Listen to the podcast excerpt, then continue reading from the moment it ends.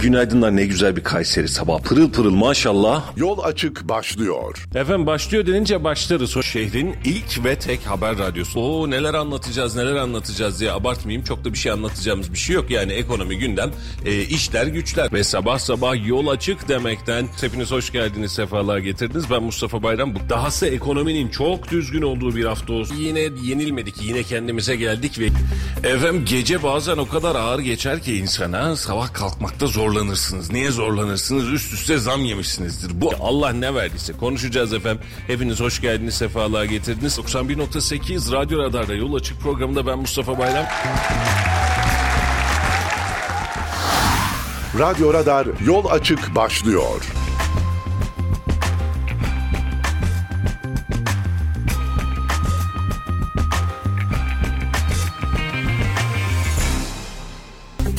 Efendim hayırlı sabahlar, günaydınlar. Hepinize kocaman güzel bir hafta diliyoruz efendim. Hoş geldiniz, sefalar getirdiniz. Kayseri'nin tek haber radyosunda 91.8 Radyo Radar'da Kayseri'nin en çok dinlenen sabah programında sizlerle birlikteyiz. Ee, ve bugün de e, yol arkadaşım, yol açığın yol arkadaşı Halil İbrahim Öztürk'le sizlerle birlikte saat 9'a kadar yayınımızı gerçekleştirmiş olacağız. Halil'cim hoş geldin. Hoş bulduk, günaydın, iyi sabahlar sevgili dinleyicilerimiz ve takipçilerimiz. Mustafa Bey size de günaydın. Allah razı olsun, hoş geldiniz, sefalar getirdiniz. Teşekkürler. Efendim bugün gündeme tabii ki yine para piyasası ve ekonomiyle başlayacağız. Ne oluyor memlekette diye bunları konuşacağız. Ama beraberinde de hadi bakalım ülkenin gündemi bunlara bir e, uzatmaya çalışacağız. Önce dilersen Halil'cim para piyasalarıyla bir başlayalım. Ne oluyormuş memlekette diye bir görelim. Ardından da e, biz memleketin haberlerine ve memleketin ahvaline doğru dönelim. Bankalar arası piyasada an itibariyle 18 lira 64 kuruş dolar kuru, 19 lira 78 kuruş ise euro kuru olarak işlem görüyor. Altının ons fiyatı 1793 dolardan işlem görürken Brent petrolde 79 dolar 79 sent. An itibariyle 80 doların altına düşmüş bir Brent petrol görüyoruz. İndirim gelir mi? Henüz hayır. Ee, çok küçük bir düşüş. Hatta belki de bugünlerde yeniden gelebilecek zamlardan bahsetme şansımız olabilir. Serbest piyasaya bakalım. 18.76 kapalı çarşıda dolar kuru. 19.87 euro kuru olmuş. Altının ons fiyatı biraz iniyor biraz çıkıyor ama 1800'ler seviyesini en azından bir miktar daha tırmandırıyor. 1093 lira an itibariyle gram altının fiyatı. Çeyrek altın ise 1785 liradan işlem görüyor. Halil ne diyorsun Brent'e? Şimdi Brent petrolde e, iki tane farklı unsur var. Bunun bir tanesini geçtiğimiz günlerde dile getirdik zaten söyledik. Şimdi dile getirilmeyen başka bir unsur daha söyleyeceğim. Evet. Brent petrolü biz dünya ortalamasının genelde 25 dolar altında alıyoruz. Mustafa Bey. Biz derken Türkiye olarak. Türkiye tabii. Peki. Yok Neyin ben Rusya'dan direkt, direkt gidip kendim almıyorum Rusya'da henüz öyle bir şeyim Yaparsın kalmadı. ben de ne bileyim.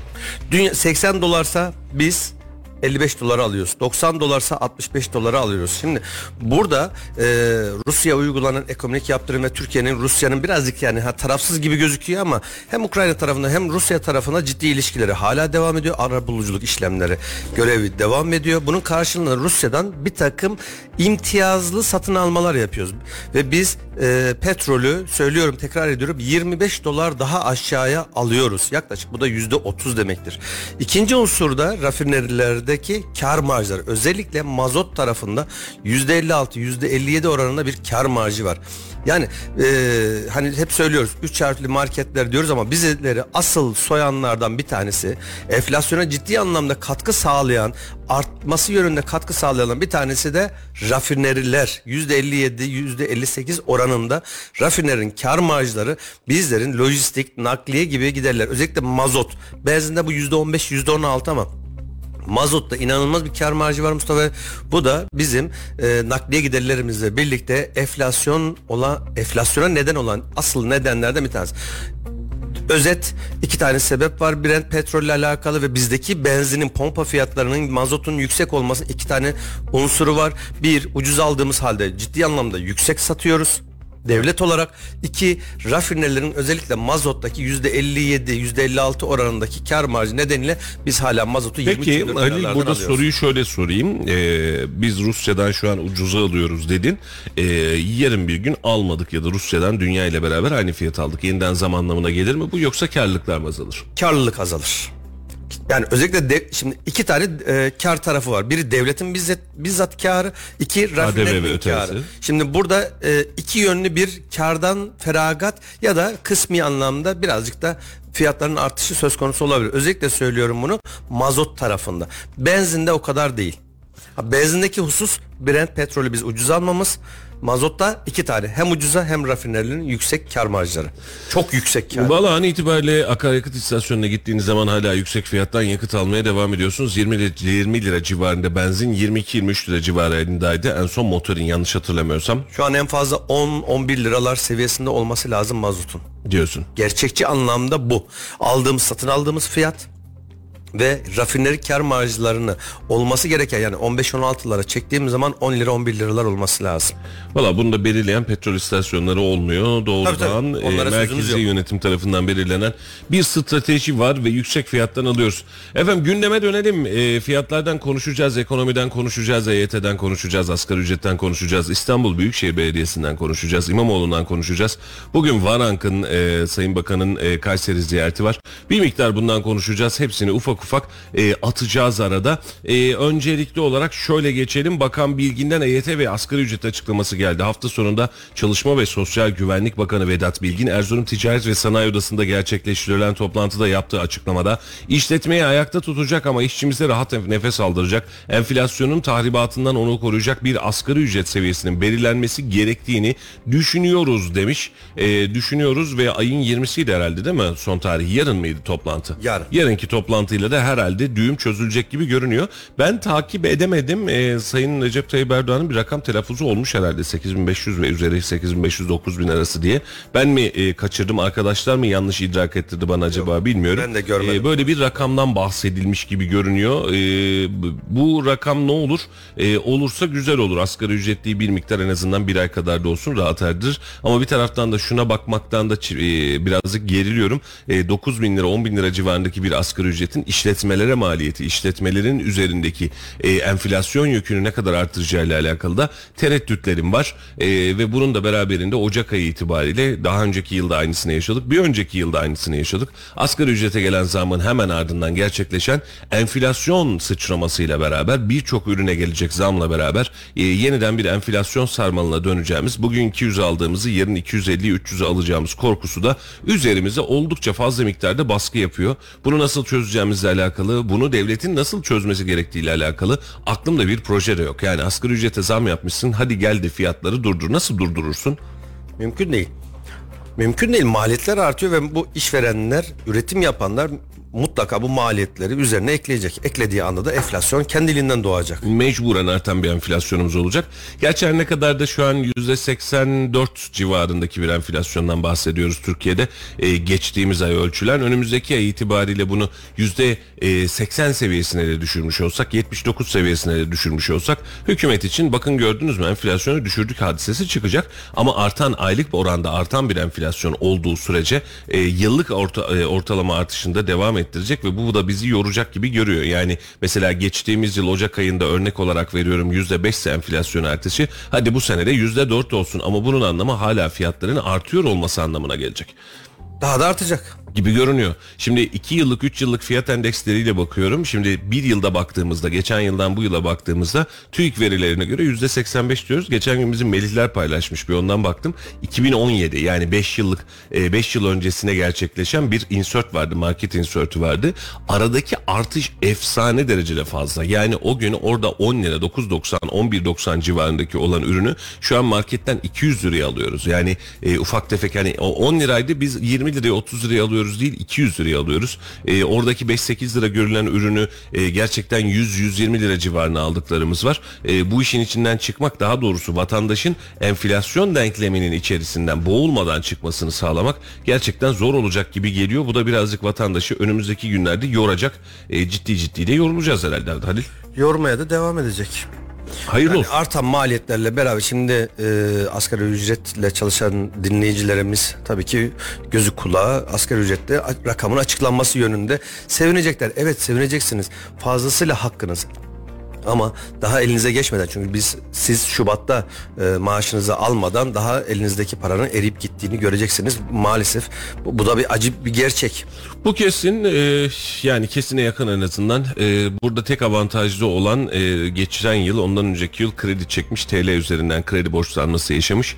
E, maaşının belli bir miktarını kredi ödemesi olarak gerçekleştiren e, ama sonrasında da işte e, artan maaşlar sebebiyle tamam geçen yıl maaşın dörtte biriydi. Bu yıl maaşın altıda biri yedide biri diyebilecek e, kredi çekmiş ve borçlanmasını rutin olarak devam eden yani bo- ödemesini ödeyebilen e, vatandaşlarımız için e, bu anlamda bir e, artış e, bir e, tatlı duruş olacak gibi görünüyor. Evet. Yoksa maalesef. bunun dışındaki yerlerde de e, çok ciddi rahatlamayacağız gibi.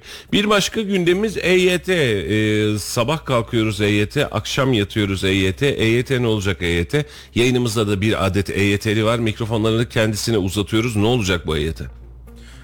Önümüzdeki haftaya artık bu da ya da bu hafta içinde meclise, kuyruğu gele- yok, meclise gelecek e, karar açıklanmayacak sadece meclise gelecek ama meclise geldikten sonra süreç tabii ki hızlanacak. Biz de netlik kazanacağız. Şimdi çok fazla e, belki asparagastır ya da komple teorileri ya da farklı farklı formüller konuşuluyor ama e, genel anlamda çok sade ve basit bir e, hesaplama yapılacağı öngörülüyor. Yani 1998'de 1999'da o zamanki geçerli olan kanun neyse bugün gelecek olan EYT yani emeklilikte yaşa takılanlar için uygulanacak kanunda %99 ihtimalle aynı olacak. Evet. Nedir bu? Erkeklerde 25 yıl dolduracak. E, Kadınlarda. 99 yılında emekli e, Çalışma hayatına başlamış olacak. 5975 gün daha önce başladıysa 5600 5700 5800 yani her yıl 75 gün ileri atan bir emeklilik prim gün sayısı hesaplanıyor. O yani 99'da işe başladıysanız bile 5975 günü ve 25 yılı doldurduğunuz an emekli olacaksınız. Hayırlı Bitti olsun. gitti. Şimdi bu SSK tarafında ya da SGK tarafında. Diğer taraftan da eee bağ kurlarla alakalı konu var. Birinde 5975 gün ama diğerinde 9000 iş günü olarak prim hesaplanıyor. O da 25 yıl yani bir miladi takvim SGK'da ne, ne, ne olarak hesaplanıyor? 360 gün. 360 çarpı 25 yıl dediğimiz zaman zaten 9000 iş gününü kapsıyor. Şimdi burada bir haksızlık var mı? Arada nereden baksanız 3000 gün gibi bir e, zaman farkı var. Bağ kurulunun Allah canını alsın. Bağ kurulu. Ama şimdi bağ kurulu dediğiniz zaman ne oluyor? Bir anlamda sen işveren pozisyonunda duruyorsun, oluyorsun. SGK'da işçi statüsünde oluyorsun. Devlet sana diyor ki 25 yılını doldur ama diyor sen işçi olduğun için iş değiştirebilirsin. Farklı işlerde çalışabilirsin ve aralar verebilirsin. Askerlik gibi mesela. Ya da iş değiştirme ya da geçici işsizlikle alakalı. Arada boşluklarla beraber 25 yıl ve 5975 ama SGK tarafında ne diyor? Sen de işverensin sürekli çalışıyorsun. Sürekli bir işin var. Yine de bir haksızlık var. Arada Valla ciddi, ciddi, bir haksızlık var. sayısı. Memleketin ekonomik gündemini ve son 30 yılını hesap ettiğimizde bir esnafın 30 yıl boyunca sürekli rutin devam eden bir iş hayatının olması demek zaten onun şu an Çok zor. itibariyle yok varsa da şu an itibariyle bana ne canım emeklilikten bağım var, arabam var, onun da atım zaten var, arsam var. Yani aynen öyle. Onunla bir ilgisi yok. Bu anlamda e, esnaf kısmına bu, böyle bir jestin yapılamaması da ayrı bir üzücü durum. İşçi daha fazla olduğu için, daha kalabalık olduğu için mi acaba e, böyle bir şey sancısı var? Yani güç sancısı var bilmiyorum. E, esnaf gücünü bu anlamda hep geri çekmiş durumda. E, ve bakmış olduğum zaman gerçekten Halil e, bu dönemlerin e, hepsini yaşadık. Hepsini hep beraber yaşadık. Yaşımız bu anlamda yetiyor. Son 25-30 yıl itibariyle esnafın yüzünün güldüğü, esnafın bağ kurunu rahat ödediği, oh ne alaymış ne kadar güzel dediği o kadar az zaman var ki. Koca koca sanayicileri yiyen bu piyasa e, beraberinde şuradaki küçük esnafımız. Düşünsene adam bakkal açmış bağ kuru var. Kamyon şoförü bağ kuru var. Adam tesisat işi yapıyor bağ kuru var. Ne ala memleket. Hem bu parayı ödeyecek hem sağlık hizmetini alacak hem vergisini ödeyecek. Beraberinde yıllara sahip kesinti yaşamamış olacak. Dükkan kapatmamış olacak. E, kapatmadıysa ancak zaten bu mümkün. Kapattıysa açtıysa arada 3-5 yıl e, şey gittiyse sigortalılık e, bağ kuruluk süresi gittiyse sen sağ ben selamet. Bunları ne hikmetse e, gözümüze çok fazla almıyoruz. E, birazcık da şeyiz e, işin açıkçası bu anlamda haksızlık yapmakta üstümüze yok. Çalışma ve Sosyal Güvenlik Bakan Yardımcısı Ertuğrul Soysal Hizmet İş Sendikası 14. Genel Kurulu'nda açıklamalarda bulunarak bir ay içinde EYT sorununun konuşulmayacağını söyledi. E, Soysal Kızılcahamam'daki e, bir otelde genel kurula katılmış EYT e, konusunun gündemlerinde olduğunu belirten Soysal e, bir taraftan devletin çıkarlarını diğer taraftan ise işçi ve işvereni düşünerek çalışmalarını sürdürdüklerini söylemiş. İşin teknik detaylarına vakıf olmadan yapılacak eleştiriler gerçekçi ve yapıcı olmayacaktır. Bu bana geliyor laf. Ben teknik detaylarına haiz değilim. Yaz şartı olmadığında emekli olabileceklerin sayısı 1.6 milyon civarında. Bu sayı daha da artacaktır. Bu nedenle emeklilerimizin hem kamu bütçesine hem de işverenin getireceği, işverene getireceği ilave yükü doğru hesaplamak ve buna göre aksiyon almak durumundayız. Bakanlık olarak hedefimiz yıl bitmeden çalışmalarımızı tamamlamak, meclise sunmak. Sayın Cumhurbaşkanımızın da bu yönde açıklamaları oldu. Öyle inanıyorum ki bir ay sonra biz EYT sorununu e, konuşmayı bitir bırakmış olacağız demiş. E, şu an itibariyle bakanlık e, Halil'cim e, şeyi hazırlamaya çalışıyor. Çalışmaları bitirmeye çalışıyor. Çalışma bitirdikten sonra meclise gelecek. Muhtemelen Ocak ayının birinci ya da ikinci haftasında da mecliste oylaması gerçekleşecek gibi görünüyor. Şu an itibariyle yaş şartı olmadığında diyor yani yaşa takılanları yaşa takıldırtmadığımız zaman e, emekli olabileceklerin sayısı 1.6 milyon kişi. E, bu iyi bir potansiyel, iyi bir veri muhtemel itibariyle. Hükümet için de çok çok da iyi bir veri olacak gibi görünüyor. Ama takvim e, Ocak ayının ilk ya da ikinci haftasını gösteriyor şu dakika itibariyle. Ee, yüksek bir rakam ama e, atıyorum bir 6 ay sonra bu rakama bir 1 milyon kişi daha eklenecek yaklaşık. Şu an EYT kapsamında olan kişi sayısı yaklaşık 4-4,5 milyon civarında. 25 yılını doldurmuş, prim gününü doldurmuş kişi sayısı yarın kanun çıkarsa yarın emekli olabilecek hak sahibi olanlar bu sayılarda. Ama atıyorum 98'de başlamış, 99'da başlamış.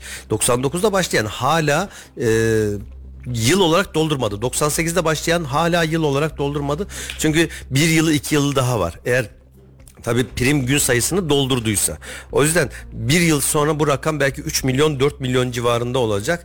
Ee, ve devlete de ciddi anlamda da yük. Tabii ki tüm bunların finansmanını ya da gider tablolarını hesaplıyorlardır illaki. Tabii canım. Ama arada seçim var. Seçim bir atlatalım da ondan sonrasına bakacağız artık. Yeni gelecek hükümet kim olursa eskisi yenisi fark etmiyor. AK Parti, CHP, AK Parti, MHP devam etsin. İyi Parti gelsin, altılı masa gelsin, CHP gelsin. Hangisi olursa olsun fark etmiyor. çok basit. Ee, yeni gelene ciddi bir yük var. Çok basit bir hesaplama. 1.6 milyon kişi bugün ortalama e, emekli maaşını bakın aşağıdan alıyorum daha daha yukarılarda alanları vardı. 5000 TL'den hesapladığımızda sadece 5000 devlete getirdiği aylık yük sadece ve yük 8 milyar TL. Yıllık 96 milyar TL 1.6 milyon kişinin ki bu rakam yaklaşık 4 milyon kişi olacak 1-2 yıl içinde.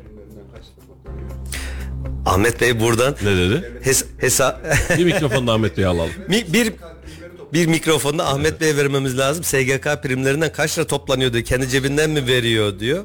Tabii e, Ahmet Bey de haklı. Ee, 30 yıldır ödemiş olduğunuz SGK primleri SGK tarafından size yol, su, elektrik, sağlık hizmeti, çocuklarınızın bakımı, çocuklarınızın ee, sağlık ocağı masrafları vesaire olarak düşünüyor. Haklı olduğunuz taraf şu Ahmet Bey. Bu arada stüdyomuzda bizim ee, canımız, yerimiz, varımız, yoğumuz her sabah bize eşlik eden Ahmet Bey'imiz var. Ee, o da ee, şimdi mikrofon verelim diyoruz. Yok diyor ama uzaktan da lafı uzatıyor. Cerekli uzatıyor. Şimdi hadise şu ee, Üstad ee, çok haklısın. Sen 30 yıldır bu primleri ödüyorsun ve bu primlerin karşılığında da bu emekli maaş alıyorsun ve emeklilik her Türk vatandaşının hakkı. Ee, burada bir problem yok ama şu an itibariyle şöyle bakalım. Ee, 30 yıl boyunca 25 yıl şu an itibariyle değil mi çalışma yaşı? Yani Evet, 25 yıl 25. doldurması gerekiyor. 25 yıl boyunca çalışmış olan insanın önümüzdeki 25 yıl boyunca emekli maaşı alabilme ihtimali otomatik olarak işi zarara uğratıyor. Şu an itibariyle bugün itibariyle baktığımızda 2100 küsür lira civarında asgari ücretlinin toplam sigorta maliyeti var işverene. Şimdi 2000 liranın sigortaya düşen primi, işsizlik fonu vesaire var ama hadi sen hepsini sigorta primi olarak varsay 2000 liralık bir sigorta primini verirken beraberinde bugün itibariyle emekli olduğunda minimum 3500 lira maaş alıyorsun. Doğru mu? Yani çalışma e, hayatında çalışma sonrasındaki hay, nefes aldığın hayat birbirine denk olursa devlet zararda. Sen 25 yıl çalıştın ama emekli olduktan 10 yıl sonra gözlerini kapattın dersen bu işin kurtarabilir tarafı çıkıyor. Bir de burada devletin şöyle bir tabii ki sıkıntısı var. E, bunu sosyal güvenlik hizmeti olarak sunuyor ama e, senin eşinin çocuklarının e, ilacı, hastane masrafları, sağlık sisteminin toplam masraflarını hesap ettiğin zaman SGK'nın şu anki yaşam sınırı itibariyle para kazanmayı boş ver zarar etmediği gün mucize sayılır. Dünyanın hiçbir yerinde devlet bazlı yönetilen SGK ya da SSK ya da o ülkelerde adı her Sosyal ne geçiyorsa güvenlik. sosyal güvenlikte kar eden hiçbir kuruluş olamaz. Teknik anlamda mümkün değil. Çok basit bir Tabii cebinden vermiyor hocam. Yani şimdi burada bir de şöyle bir hadise var. Şimdi EYT'lileri çıkarttık 1.6 milyon. Hadi siz maaşa gidin dediğimizde yeni gelecek 1.6 milyonluk örnek olarak hepsinin emekli olup çalışmadığını düşünelim. Yeni gelecek 1.6 milyonun iş gücüne katılımı var. Onlar sigorta primi ödemeye başlayacaklar. Yani tabii ki ama yine de işte sigorta priminin 2000 lira emekli maaşının 3500 lira minimum 3500 lira olduğu bir yerde mesela e, hadi emekli olursan ne kadar maaş alacaksın? bugün emekli olursam daha cumartesi hesapladık 5000 lira gibi bir rakam. Ahmet Bey sen ne kadar alacaksın? Ah- Ahmet Bey 6 daha lira yüksek. sen alacaksın. İyiymiş valla bırakın siz işi gücü ya. Güzel para ya şimdi. Şöyle bakın. Şimdi ortalama Yalnız şunu söyleyeceğim çok özür diliyorum. Ee, şimdi ortalama 2000-2500 liraya giden benim o tarafta bir binada kira bedeli var. Bir tane yer boşalmış kiralık yazmışlar. Şu an mahalle bunu konuşuyor. Yeni yazılan kira ne kadar biliyor musun? 5500 lira. Adamlar asgari ücreti fixlemiş kira. Yani aldığınız paranın da çok büyük bir kalmayacak orada. 5000 lira. Olduğu 6000 gibi ev kirasına. Ee, aynen öyle. Allah'tan da eviniz var hakkınız var çok şükür. Bakın özellikle Avrupa ülkelerinde uzun yaşam standartları e, ortalamaları ve alınan rakamlarla beraber birçok ülkeyi neredeyse iflas noktasına getiren husus. Bu arada Melih yazmış. Ahmet Bey de konuşsun diyor. Ahmet Bey büyük bir talep var Büyük bir talep. Konya'dan bir talep var. Bakın 25 yıl çalışmış biri. Ortalama bugünkü 2100'ü de 2000 olarak baz alalım. 2000 lira SGK primi ödüyor. 25 yılda hiç aralıksız çalışsa devlete ödediği rakam ya da işverenin devlete ödediği rakam bugünkü parayla 600 bin TL. 600 bin TL. Bunun en az bir 200-300 bini 25 yıl içerisinde sağlık giderleri ya da bir şekilde eşinin, çocuklarının, ailesinin ameliyatı şu bu bir şey varsa 200-300 bin lirasını ilaçlarını falan derken devlet bir şekilde tekrar geri döndürmüş. Şimdi 43 yaşında 44 yaşında emeklilik vardı eskiden biliyorsunuz. Ve sonrasında belki bir 25 yıl 30 yıl boyunca yaşam boyunca emeklilik maaşı almaya devam ediyor. Evet. Allah rahmet eylesin ölenlerin eşine kalıyor. O da öldüyse kızlarına kalıyor çalışmayan, evli olmayan kızlar var. Yaklaşık bir 25 yıl devlete prim ödüyorsunuz ama bunun karşılığında belki 40 yıl devlet size maaş veriyor. Hadi onu geçtim. Çok basit bir, yine bir hesaplama. Bugünkü parayla hesaplama. Ortalama 5 bin lira civarında bir emekli maaşı alsa ve 25 yıl çalıştığının karşısında bir 25 yılda hayatta kalsa devletten alacağı para 1 milyon 600 bin. Güzel para. 1 milyon 600 bin. Arada ciddi bir zarar var. O zaman ne yapmak lazım? Bu kadar uzun Herkesin ömrü- yaptığı gibi işte ne yaptılar? Yok, E, Emeklilik yaşını yukarı bu, çıkardılar. bu, bu, bu kadar uzun ömrü memlekete e, haram etmek lazım. Yani ona doğru gidiyor. E, hatırlıyorsun Covid döneminde de bunu çok fazla konuşmuştuk. Covid gelince e, sanki bir emeklilik hastalığıymış, hastalığıymış gibi 60-65 yaş üzerinde daha fazla etkilen e, oradaki nüfus planlamasını yapan bir hastalık modu diye e, böyle bir varsayımda bulunmuştuk. E, ama tabii ki dediğin gibi e, tıbbın gelişmesi, e, bilimin gelişmesi beraberinde insan ömrünün uzamasına da sebep oluyor. Önceden 60 yaşında o bayağı yaşamış ya maşallah yeter filan dediğin şimdi 80 yaşında ya diriydi adam aslında çok da yaşlı değildi filan demeye başlıyorsun. Gittikçe de bu ömür skalası uzuyor. E, bu anlamda da SGK üzerine dü- düşen yük de bu anlamda da artmış oluyor. Allah kolaylıklar versin herkese.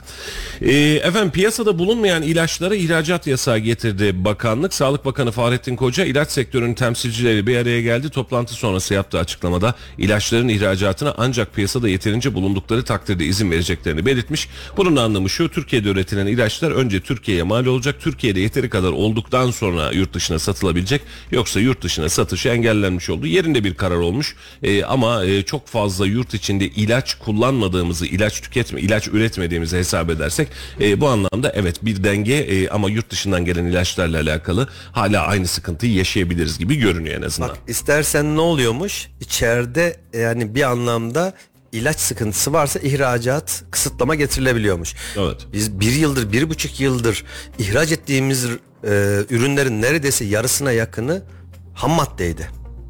İhraç ettiğimiz. Ham madde ihraç ettiğimiz içeride ham madde bulunmadığından dolayı mobilyası, suntası, camı, öbürü beriki e, artıp enflasyona sebep olmadı mı? Demek ki o zaman isterse ham maddeye de bir kısıtlama getirilebiliyormuş. Enflasyonun önüne geçilebilirmiş demek Tabii ki. ki mümkün, tabii ki mümkündü. Halen de mümkün olmaya devam ediyor. Özellikle içerideki ürünlerin dışarı ihracıyla alakalı. Sadece biz bunu mesela ilaçta yaşamıyoruz. Geçen yıl ve daha önceki yıllardan beri örnek olarak vereyim. Şeker sektörüyle alakalı bahsedeyim. Ee, toz şekerin yurt dışındaki talebi gerçekten oldukça fazla. Ee, ama devlet burada bir kota koyuyor. Diyor ki satamazsın. Ee, ne zaman satabilirsin? C kotası diye bir kota var. Ancak bu kotayla satabilirsin. Ona da Türkiye içerisinde yeteri kadar şekerin varsa yapabilirsin. Demek ki istersek biz bu düzenlemeyi yapabiliyoruz. İstersek kardeşim önce can sonra canan. Önce bir içeriği tamamlayacaksın ondan sonra dışarıyı vereceksin diyebilirmişiz. Diyebiliyorduk da zaten. Ee, ama bunu idrak etmekte zorlanıyoruz. Çünkü buradan birileri nemalanıyor. Yani ben bunu kaba söyleyeceğim. Şimdi her şeyi menfaate bağlamayın diyecekler ama göz göre göre içerideki ürünü gönderdiğimde zarar ettiğimi bile bile ben içerideki ürünü gönderiyorsam daha sonra da dışarıdan aynı ürünü daha yüksek maliyetlerle satın almaya çalışıyorsam bu ürünü kimin getirdiğine ve yurt dışına bu ürünü kimin sattığına oturur bir kez daha bakarım. Yani böyle bir krizden kim nemalanıyor oturur bunun hesabını yaparım.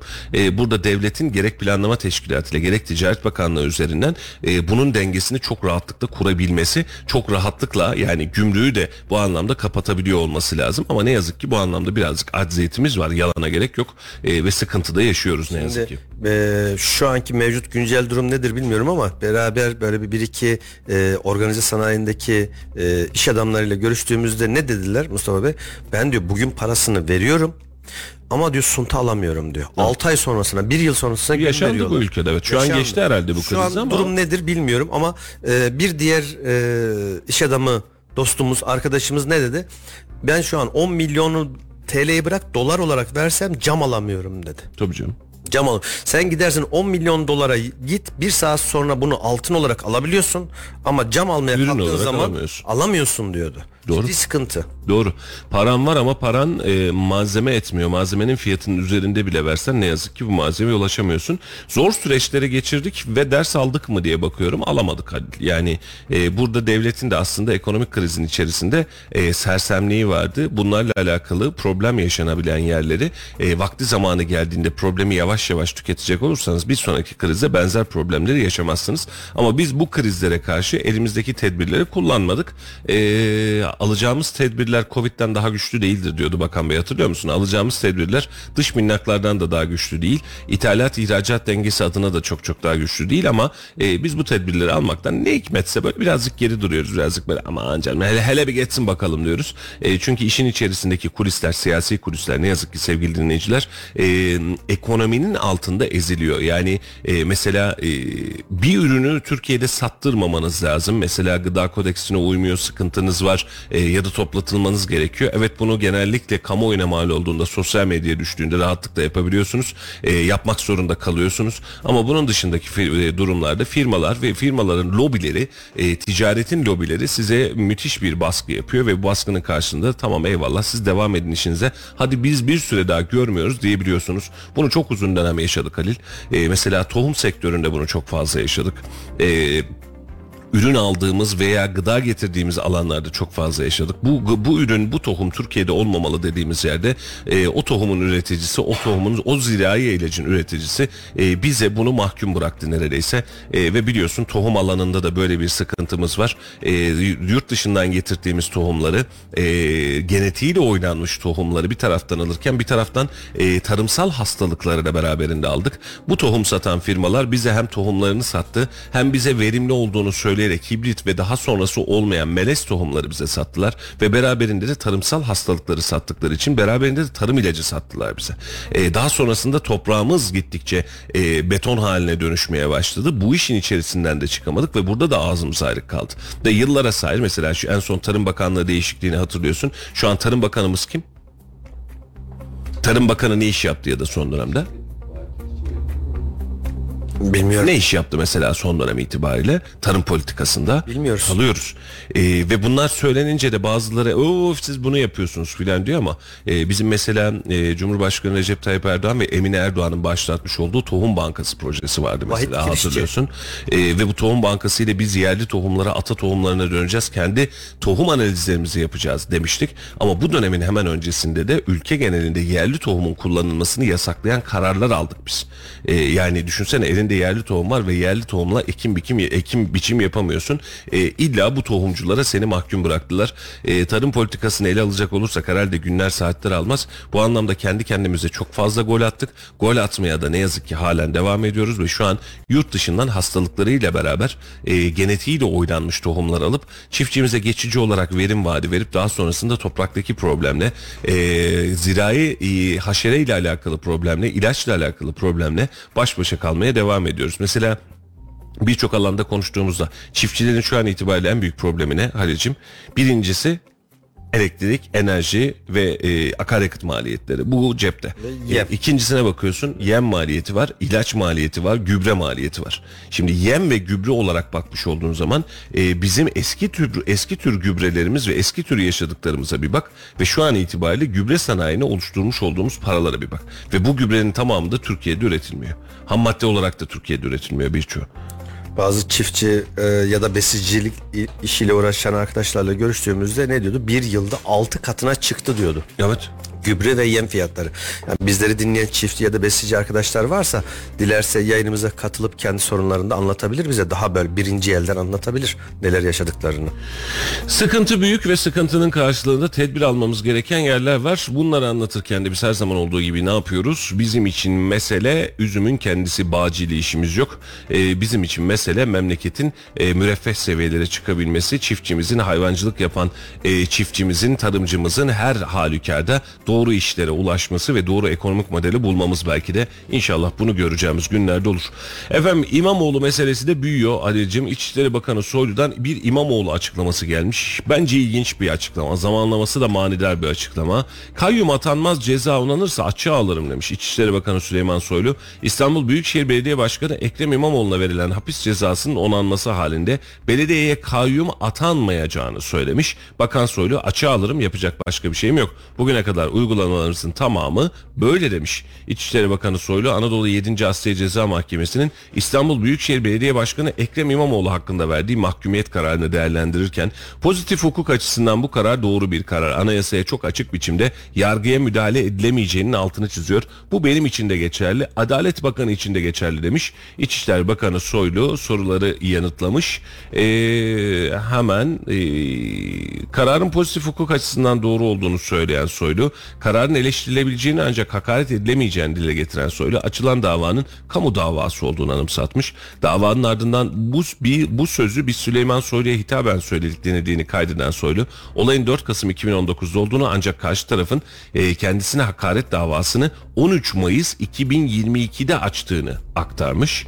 E, davanın hiçbir tarafında yokuz demiş. Pozitif karar açısından, hukuk açısından da doğru bir karar demiş. Adalet Bakanlığı için de geçerli, benim için de geçerli. Bu mahkemelerin etrafında insanlar yığdılar. Siz bir mahkemeye e, görülürken mahkeme etrafında miting alanı gibi doldurulduğunu gördünüz mü? Bütün mahkemenin etrafındaki billboardları mahkemeye baskı olabilecek şekilde doldurdular. Mahkemenin kararına bizim de itirazlarımız olabilir. Mahkeme kararları eleştirilebilir ama mahkemeye hakaret edemezsiniz. Siyaseten bu doğru mu derseniz yanlış yapmış olursunuz. Hukuk devletinde söylenilebilecek en acil sözdür.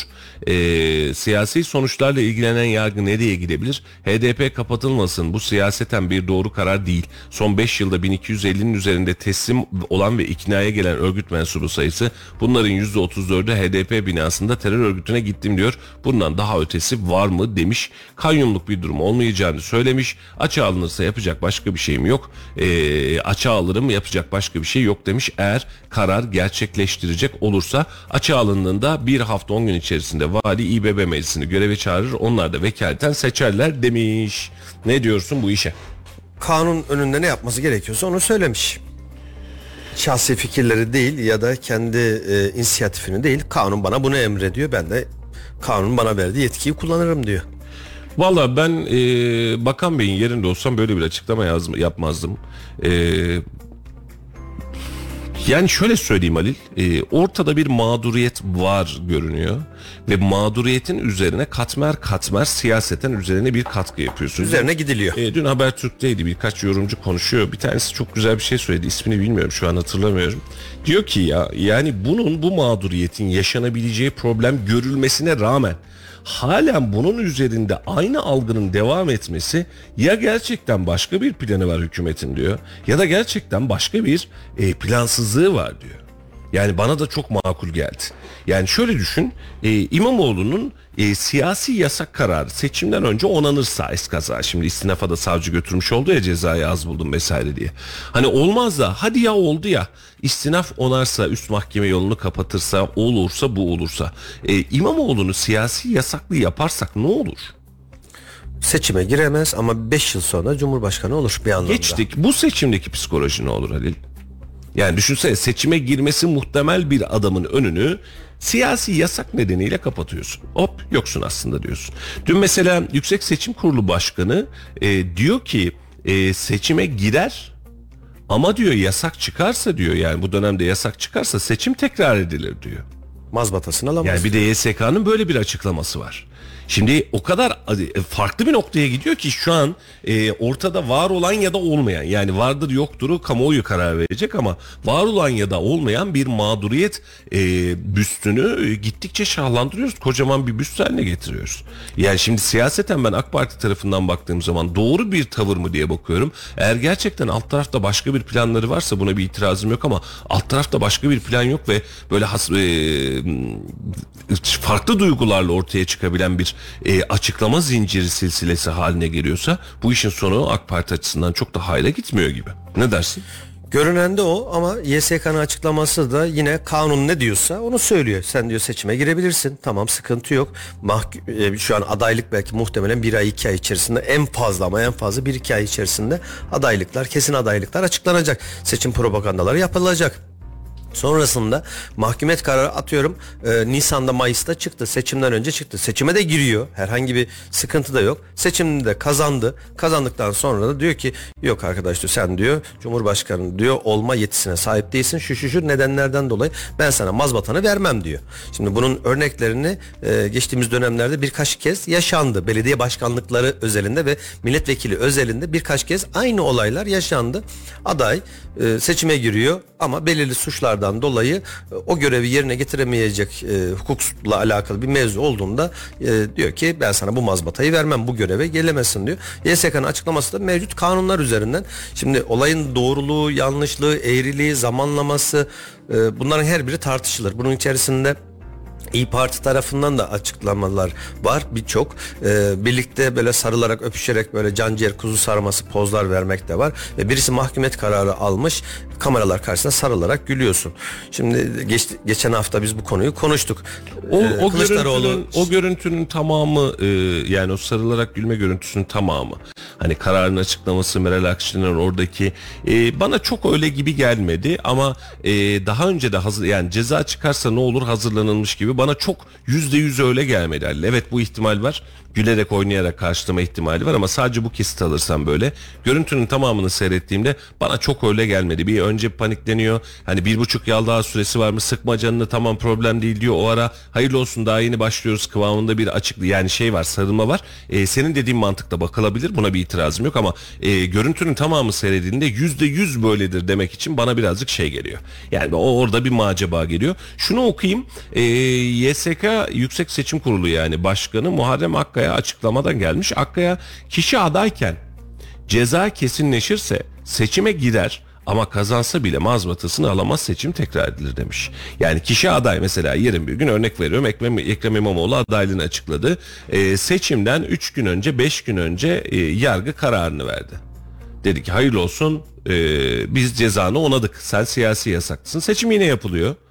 Ama seçimden sonra biz ben sana mazbatını veremem diyor yüksek kurulu seçimi tekrar edeceğim diyor. Biraz önce söylediğim konu. Peki o durumda e, tekrar yeni seçim ne zaman olacak? Normalde Yüksek Seçim Kurulu'na göre yeni bir seçimin kararı 3 ay öncesinden alınamıyor. E bu sefer ne oldu? Hadi Mayıs'ın 20'sinde, 25'inde seçim yaptık. Haziran 20, Temmuz 20, Ağustos 20. Ağustos'un sonuna doğru tekrar bir seçim daha mı olacak? Ya da Eylül'de bir seçim daha mı olacak? Bilmiyoruz. Yaşayıp Valla göreceğiz. e, yani seçim yenileri ne diyor? Yeni iki adaydan biri seçim takvimi açıklandıktan sonra ceza alırsa seçimi kazansa bile mazbatası verilmez ve seçimler yenilenir. 45. günü takip eden ilk pazar gününde yeniden Cumhurbaşkanı seçimi yapılır diyor. 3 ay değilmiş. 3 ay değilmiş. 45 gün, 1,5 aylık bir süre var. 45. gün bitiyor. İlk pazar gününe seçim yazılıyor. Yani işte e, seçimin Tem- Temmuz'un başında olur. Yani Temmuz'un daha. başı e, öyle mi olur? Ya da işte Mayıs'a çekilirse, Mayıs'a Mayıs 14'e çekilirse. çekilirse o zaman da ne olur? Haziran'ın sonunda bir seçim daha çıkmış olabilir. E, bu ihtimali oynanıyor olabilir mi mesela? Yani dengelemek ya da tedbirleri bir kez daha toparlamak adına böyle bir ihtimali oynanıyor, oynanıyor olabilir mi? Şimdi istinafa götürmesi, e, savcılığın istinafa götürmesi çok enteresan geldi Evet. bana. Çünkü gerekçeli karar açıklandıktan sonra 7 gün içerisinde itiraz süreci var ve istinafa gitme süreci var. Şimdi bu e, gerekçeli kararı beklemedi. E, İmamoğlu'nun itirazını beklemedi ve savcı kendiliğinden istinafa gitti. Buradaki amaç süreci hızlandırmak, mı mıydı acaba? yoksa Hızlandırmak. cezayı az buldum itiraz etmek mi? Zaten tavandan sebep verildi neredeyse. Yok sebep o cezayı az buldum ben itiraz ediyorum Sebep dedi o. ama. Ama niye böyle bir savcı tekrar itiraz eder? Valla bu konu bu, bu, bu hadiseyle alakalı şunu söyleyeyim Ali sana. Bu kullanılan laf hakaret etti de e, çok özür diliyorum yani ana avrat dümdüz gitmedi ya yani adamın e, alçak mı ne öyle bir deyimi var E, ya da başka bir şey. ne ahmak. diyordu? Ahmak, diyordu doğru. Ahmak diye bir e, söylemi var e, Yüksek Seçim Kurulu üyelerine. Şimdi seçimin üzerinden seçim sonrası seçim öncesi yaşanmış bir hadiseydi. Seçimin üzerinden 4 yıl geçmiş. 4 yılın sonrasında yeni dönemde dava açılmış. Yeni gelecek seçimin öncesinde karar mekanizması çalıştırılmış. E, söylenilen cümleye bakıyorsun. Söylenilen cümlenin siyasi yasakla ne alakası vara bakıyorsun. E, bu bana çok makul, çok mantıklı gelmiyor. Yani düşünsene yani biri eskaza siyaset sahnesinin içindesin. Kimler kimlere neler söylemiyor. Ağzından bir laf çıkıyor ve bu lafın karşılığında yük yani gecikmeli açılan bir dava ve sonrasında aa gördün mü bak sana ceza verdim diyor. Çok garip.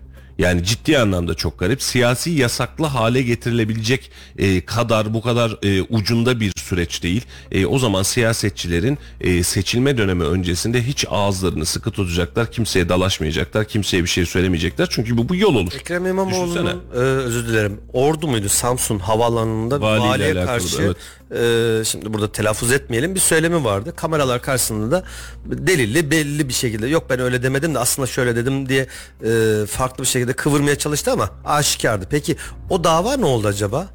Şimdi şahıslara yapılan hakaretle kurumlara yapılan hakaret acaba aynı mıdır bilmiyorum. Belki hukukçu arkadaşlar dinleyenler varsa açıklık getirirse sevinirim. Bir de şu var e, şu soruyu da sormak istiyorum hukukçulara Mustafa Bey. Şimdi ahmak kelimesi bir hakaret midir? Evet hakaret tamam eyvallah ona bir şey demiyorum. Ama bunun e, aldı işte atıyorum sen ahmak ya da aptal dersen bunun cezası bir yıl ama söylediğin gibi dümdüz kayıp gidersen tabiri caizse 3 yıl mıdır? Hakaretin şiddetine göre e, alacağı ceza artıyor mu yoksa hepsi hakaret olarak mı nitelendiriyor? Şimdi bilmiyorum. İçişleri Bakanı Soylu e, CNN Türk'te canlı yayına katılmış. Bak ilginç bir başlık şu an sen bunu konuşurken geldi. İmamoğlu seçildikten sonra Avrupa'ya Türkiye'yi şikayete gitti. Ben de Türkiye'nin Avrupa'da şikayet edilmesinin doğru olmadığını söyledim. Ben de konuşmamın birinde Türkiye'yi Avrupa'ya şikayet eden ahmak dedim diyor. Dedi zaten. Zaten söyledi. Şimdi iki taraflı var. Önce Süleyman Soylu söyledi. Yanlış hatırlamıyorsam sonra İmamoğlu söyledi. Şimdi ben burada şöyle bakarım. Yani şimdi ikisi de siyasetçi. Biri belediye başkanı, biri bakan. Doğru mu? Şimdi bir bakıyorsun Soylu ahmak demiş. Dava süreci bile yok. Var. Açtılar davayı açtılar. Ne olacak? Soylu da mı siyasi yasaklar haline gelecek? Olmaz çünkü e, dokunulmazlığı var. Dokunulmazlığı var. Şimdi bak Hukuken şahıslara, doğrusun. Hukuken doğru. şahıslara yapılan doğru. hakaretle kurumlara yapılan hakaret aynı statüde değil. Bir, e, Süleyman Soylu'nun dokunulmazlığı var. Diğer milletvekilleri gibi ya da bakanlar gibi siyasi dokunulmazlığı var. Ama belediye başkanlarının yok. Birinin de e, gitti hakaret etti ya da sövdü. Siz dava açabiliyorsunuz Sana, ama sana şöyle sorayım. Tamam. girmiyor. Yani e, vicdani olarak soracağım sana. İmamoğlu'nun almış olduğu cezayı, daha doğrusu cezayı değil, hakaretten bir ceza yenilebilir mi? Yenilebilir. Bunun siyasi yasağa dönmesini normal buluyor musun? yok normal bulmuyorum. Hiçbir, Bu, şek- bu değil hiçbir değil mi? şekilde normal. Yani şimdi mesela devletin bütünlüğüne karşı işlenmiş suç vardır. Yap abi. Ama bak- Sıkıntı yok. Şimdi geçtiğimiz daha bir ay önce miydi Ee, İstanbul'daki bir adliyede Yalova milletvekili CHP'li Yalova milletvekili hakimlerin savcıların karşısına mahkemeyi tabiri caizse bastı. Evet. Mahkemenin içerisinde ağzı alınmayacak laflar söyledi. Kaldı ki İmamoğlu'nun söylediğini bin kat fazlasıydı. Siz ona eğer siyasi yasak getiriyorsanız bir diğerine idam cezası vermeniz lazım. O dereceydi. Örnek veriyorum yani bunu desteklediğim anlamda söylemiyorum. Ona da karşı ne yapıldı? Ya yapılacaksa da ne zaman Yapılacaksa Allah. da ne zaman yapılacak? Şimdi niye Meli, Meli? TD, TDK'daki ahmağın açıklamasını yazmış. Aklını gerektiği biçimde kullanmayı, e, kullanma yeteneği olmayan zekası pek gelişmemiş demekmiş. TDK'ya göre ahmak. İşte bunu kime söylüyor? YSK'ya karşı söylüyor. Valla e, Onlara Ali, karşı ben, söylüyor. ben şimdi değil. kim olursa olsun siyasi yasak seçme ve seçilme yasağının olmasının e, çok makul bir süreç olmadığını düşünüyorum. Bu bir. Mesela bir önceki seçimde cezaevindeki Selahattin e, Demirtaş'a Cumhurbaşkanlığı seçilebilme yetkisi verdik. Doğru mu? Bu adam cezaevindeyken Cumhurbaşkanı adayı oldu. O karar açıklanmamıştı. Problem değil. Cezaevindeyken cezaevindeyken Ceza aldı. Cumhurbaşkanı adayı oldu. Yok şu an yine ister. Yok. Ee, Seçilirse- kesinleşen, seçilirse. kesinleşen kararlar var. Ha, yine aday olabilir. Ondan yana bir, bir sıkıntı yok. Seçilirse e, ne olur görev başına gelir mi sorusunun cevabı hayır. Çok e, bana şey gelmiyor. E, bu iş çok mantıklı gelmiyor. E, oluşum süreci, oluşturulma süreci, e, yargının hareket etmesi, yargının seçim öncesinde net bir karar vermesi, savcının yeniden e, istinafa kendi elleriyle götürmesi, seçim öncesinde sıkıştırılmaya çalışılan bir koz olarak görüyorum. Ve işin kötü tarafı da şu. Hükümet bununla alakalı şu an bir duruş sergilemek yerine tam tersine e, bu işi kaşımaya da devam ediyor. Süleyman Soylu'nun açıklamaları da böyle. Daha karar açıklanmamış, kararla alakalı istinaf yolu belli değil. O belli bir yani o gün o gün gelirle o gelirken konuşuruz dese olurdu. E, ama Soylu'da müthiş bir hırsla geçen günde biliyorsun bir ağız dalaşları var, açıklama dalaşları var karşılıklı. Müthiş bir hırsla e, elimden bir şey gelmez alırım görevden filan kayyum atamam. E, meclise e, vali bey meclisi çağırır. Niye meclisi çağırır? Meclis geldiği zaman ortaya çıkabilecek sonuç belli zaten. Doğru mu?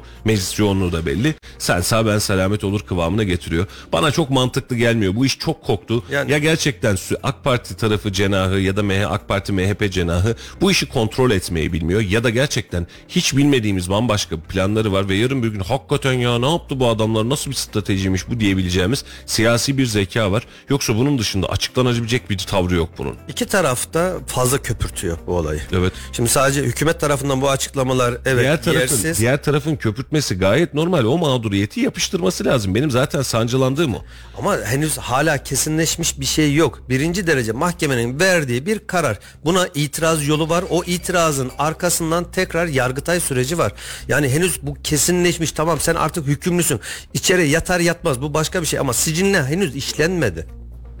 Henüz işlenmedi. Halil, karar doğrusun. kesinleşmedi. Ama şu an işlenmiş gibi muhalefet bunun algısını ve miting meydanını oluştururken Yapıyor. sen iktidar olarak burada durabileceğin yerin tam tersine geçiyorsun ve adamların boş kaleye gol atmasına müsaade ediyorsun. Ya gerçekten çok ciddi bir birkaç tane forvetin var müthiş gol atacaksın ya da bu işten zarar görmeyi göze almışsın Hiç kendi açıklama içinde. yapmamak şu an hükümet Bence tarafından Yok hiç- ben tam tersi ben şunu düşünürdüm. daha Mesela ben o gün de aynı yorum bulundum dostlarla. Dedim ki ya o gün itibariyle karar açıklanar açıklanmaz AK Parti çıkacaktı diyecekti ki siyasi yasan hiçbir her türlüsüne karşıyız. Ee, bunun için de gerekli önlemleri alacağız. Ee, hiç kimse e, işte seçilemez e, kıstasını ortadan kaldıracağız demiş olsaydı çok ciddi puan almış olacaktı. Alamadı. Çık, çıkamadık işin içine. farklı farklı belki planları vardır. Onu da henüz bilmiyoruz ama henüz kesinleşmemiş bir yargı sürecinden bahsediyoruz. Seçimlerden önce bu yargı sürecini netleştirip kesin ve kati bir şekilde seçim yasaklısı haline getirir mi getirmez mi biz de süreç içerisinde hep beraber göreceğiz ama iki tarafında açıklamaları bir mağduriyet tarafından diğer tarafında hükümet tarafında bunun bir mağduriyet olduğunu henüz e, mahkeme kararının kesinleşmediğini e, kendilerince bir propaganda aracı olarak kullandıklarını ifade ediyorlar ama İmamoğlu ve e, İyi Parti tarafı Meral Akşener tarafı da tabii ki haklı olarak kendilerine bir anlamda propaganda malzemesi haline geldi. Bunu da e, kendileri seçim süreci, seçim satı içerisinde mutlaka ama mutlaka değerlendireceklerdir. Kendi menfaatlerine göre e, kendilerince haklılar mı? Tabii ki haklılar. Ama öbür taraftan da şahsi görüşüm olarak herhangi birinin Cumhurbaşkanlığı olma ya da belediye başkanı ya da siyaset anlamında milletvekili olarak herhangi bir hakaretten dolayı siyasi yasaklı hale gelmesine e, taraf mıyım? Kesinlikle taraf değilim. Ama e, İmamoğlu çıkar orada bir yolsuzluk yapmıştır yüz kızartıcı bir suç işlemiştir. Mahkeme tarafından kesinleşmiştir. Arsızlık, hırsızlık, yolsuzluk bir şey olmuştur. Kesinlikle ve kesinlikle e, hem belediye başkanlığının düşürülmesi hem de siyasi yasaklı hale gelmesini kim olursa olsun, hangi belediye olursa olsun ya da hangi şahıs bazında olursa olsun kesinlikle ve kesinlikle bu olmalı ama hakaret suçu her ne olursa olsun hakaretin azı çoğu var mıdır bilmiyorum hukukçularımız daha iyi bilir ama hakaretten dolayı siyasi yasaklı hale herhangi birinin gelmesine karşıyım. Bence de ve bu e, dediğim gibi bu puanı başka türlü toparlıyoruz. Daha siyasi yasakta hale gelmemiş ortada bir şey yok ama e, sanki 50 yıl siyasi yasak verilmiş gibi bir taraf köpürtürken bir tarafta e, o da haklıydık biz bir yasakta filan diye açıklama yapıyor. Bana birazcık garip geldi. E, dün Devlet Bahçeli de bununla alakalı e, açıklama yapmış. Adana mitingindeydi herhalde değil mi? Ha, pardon Mersin mitingindeydi. E, İstanbul Büyükşehir Belediye Başkanı hakkında kesin olmayan hapis kararından sonra Saraçhane Tiyatrosu düzenleyenin, düzenleyenlerin Türk yargısına saldırması en hafif tabirle fırsatçılıktır. İBB Başkanı suç istemişse elbette sonuçlarına katlanmalıdır. İmamoğlu'nun Cumhurbaşkanı adayı olarak siviltmeye çalışan siyaset bezirganlığının altılı masaya dinamit fırlattığı ayen beyan ortadadır.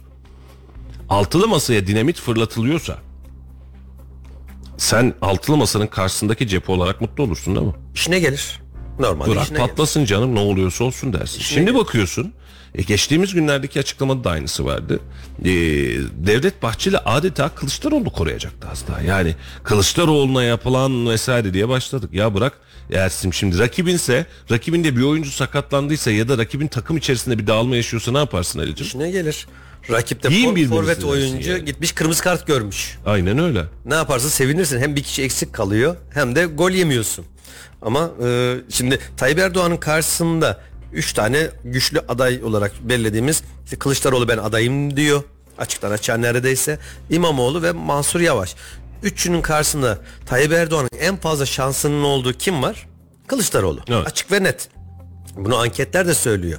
Tayyip Erdoğan'ın karşısında kim olursa 3 ayrı anket yapıyorlar. Kılıçdaroğlu olursa Tayyip Erdoğan ne olur? İmamoğlu Tayyip Erdoğan, Mansur Yavaş Tay- Tayyip Erdoğan anketler yapıyorlar ve e, en düşük oy alan taraf Kılıçdaroğlu tarafı. E, bu da hükümetinde devlet En Bahçeli'de güçsüz rakip diye. Tayyip Erdoğan'ın da karşısına e, koz olarak geliyor. Tabii ki onun e, çıkarlarını bir anlamda korumak isterler.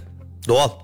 Valla yapıyorlar mı bilmem ama e, birazcık sıkıntılı. Melih ne demiş? Deniz Baykal o dönemde mecliste Cumhurbaşkanı'nın önünü açmıştı. Mevcut iktidar aynı şeyi yapar mıydı acaba? E, Valla çok da yapacak gibi değil. Yani tam tersine tersine tersine dönüyoruz. E, orada tabii Deniz Baykal o dönem bu kadar haberciliğin içinde değildik ama e, nasıl bir açma şekliydi, niye açıldı, nasıl açıldı da a- ayrı bir muammaydı.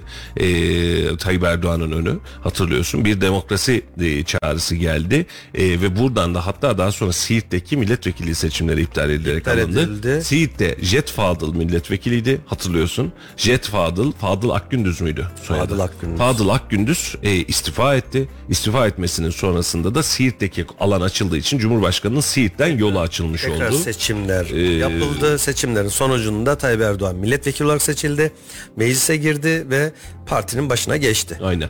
E, Valla e, birazcık e, garip muammalı işler var. E, Deniz Baykal e, mecliste bu e, kısmı açmıştı ama AK Parti tarafının bu kısmı çok fazla açabileceği ya da açmak istediği gibi bir hava görünmüyor. E, işin açıkçası da bu muhalefetin de işine gelebilecek bir tavır ama AK Parti niye illa bu tavırda devam ediyor? Niye hala gollük ortalar atıyor? E, gerçekten bunu birazcık anlamakta zorluk çekiyorum. Yani sürekli gol atılabilir bir orta e, durumu var işin içerisinde. İlerleyen günlerde daha iyi göreceğiz. Ya gerçekten e, Cumhur İttifakı'nın elinde çok ciddi gol atılabilecek malzemeler var ya da bu sürecin böyle olmasını e, bilinçsizce e, tetikliyorlar gibi geliyor. Bu bir savunma mekanizması değil en azından e, en azından biz öyle görüyoruz.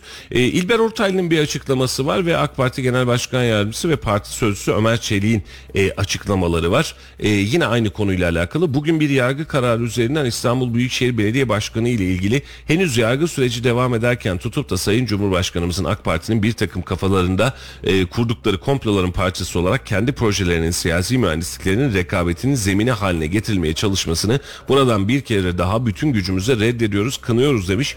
Birileri çıkmış kendi aralarındaki meseleyi bizim üzerimizden tartışmaya çalışıyorlar. Yargı süreci devam ederken ortada bir yargı kararı çıkmış. Altılı masa içerisinde birbirlerine kabul ettiremedikleri şeyi bu yargı kararı üzerinden fiilen birbirine dayatmak için Cumhurbaşkanımızın partimizin ismini kullanarak siyasi fırsatçılık yapılıyor denmiş. E, burasında ben birazcık taraftar değilim. Yani bu bir siyasi fırsatçılık mı? E, o gün çıktıkları gün itibariyle karar çıktığı gün itibariyle Cumhurbaşkanının yüzünden bu haldeyiz demedi kimse. E, ama birileri olayı o kadar fazla üzerine aldı ki şu an herkes e, tüm e, süreçler e, sanki hükümet veya Cumhurbaşkanı e, kanun ve siz ilk çıkıp da geçmiş olsun diye telefon açsaydınız e, bununla alakalı biz gereğini yapacağız. Sizin siyasi yasaklı olmanıza gönlümüz el vermez deseydiniz belki de bu problemler olmazdı diye düşünüyorum. E, ama tavır öyle olmadı değil mi Ali'ciğim? Kesinlikle. Tamam pardon. Çok pardon. Kesinlikle. Şimdi e, siz haberi okurken biz, dinleyicimiz aradı. Hem de biraz da konuyu da değiştirelim çünkü zamanımız da azaldı. Ama önemli bir konu, değindiği konu. Yılmaz Bey bizi dinliyor. Selamlarını iletti. Mustafa Bey Aleykümselam, sizlere de. aleykümselam. Tüm dinleyicilerimize selamlar iletti. Kendisinin satış pazarlama işleriyle uğraştığını ve sürekli trafikte olduğunu söyledi. E, bir konuda muzdarip olduğunu söyledi. Daha öncesinde birçok yerde uygulama olan sinyalizasyonla alakalı trafik lambalarında sayaçlar Evet. yeşil ışın ya da kırmızı ışın sayaçlarla alakalı bunun kaldırıldığını e, sonrasında yanıp sönerek yeşil ışık biliyorsunuz yanıp, Fasılalı. yanıp sönüyordu. Fasılalı 5 tane bazı yerlerde 3 tane yanıp yanıp söndükten sonra kırmızıya dönüyordu. Şimdi onu da kaldırdılar. E, birdenbire yeşil yanıyor birdenbire kırmızı yanıyor. E, bu konuyu dile getirirseniz bu konuda oldukça muzdaribiz trafikte olan ve sürekli trafikte olan birileri olarak bize ses olursanız seviniriz dedi. E, siz ne dersiniz? Doğru tespit ne diyeyim yani şimdi Kesinlikle. e, yolun halini yolda olan bilir. Yolda olan da şu an itibariyle diyor ki bu yolun halinde benim bir sıkıntım var kardeşim diyor. E, ben fark etmedim işin açıkçası. Biz güle gün içerisinde çok ciddi yol yapmıyoruz. Yapıyoruz ama çok fazla değil. E, o anlamda evet tespit doğru. E, gidiyorsunuz gider gitmez pat diye sarıda olması yerine saniyesi ya da fasılalı halde bak sarıya da dönüyoruz ha yeşile de dönüyoruz ha filan derseniz e, bu sürücünün işini rahatlatır. E, tabii sürücü psikolojisi de önemli ama evet e, dinleyicimizin dediği tespitten doğru. Hazır trafik konusu açılmışken bir tebrik de göndermek istiyorum. Bu eleştiriydi ışıklarla alakalı konu. E, bir tebrik de şu Mustafa Kemal Paşa bulvarında e, alt geçitten çıktıktan sonra NATO Caddesi üzerinde daha doğrusu e, bir yol düzenlemesi yapıldı. Hatta biz seninle hatırlıyorsun gelirken ne yapıyorlar burada ya dedik hani buradan bir şerit çıkmaz dedik çıkmış. Çıkmış. E, ortadaki Atatürk heykelini sol tarafta Büyükşehir Belediyesi'nin önüne almışlar. E, ortada bir şerit çıkmış ve e, alt geçitten çıkınca önünüz daha rahat hareket eder, eder hale gelmiş ve yol rahatlamış. E, düşünenlere tebrik ediyorum. Yapan ve uygulayanları da tebrik ediyorum. Bu da tebriğimiz olarak kalsın en azından. Çünkü trafik rahatlamış. Ve o alt geçit çıkışında o ani frenlemeler, yan şeritten gelenlerin sıkıştırması vesaire bir miktar daha azalmış. Ee, keşke zamanında da yapılsaydı ayrı bahse geç olsun güç olmasın. Ee, doğru bir karar verilmiş orada. O kullanırken de bir haftadır onu fark ettim. Ee, Atatürk heykelinin kaldırılmasıyla alakalı birileri eleştiri yaptığımı bilmiyorum. Ee, gerçekten bundan bir e, fikrim yok. Ee, ama dün ya da ondan önceki gün başkan beyin bir açıklaması var. Hani e, biz bu hassasiyette gördük efendim buraya da taşıdık filan. Sanki bir açıklama yapmış da cevap veriyormuş gibi geldi.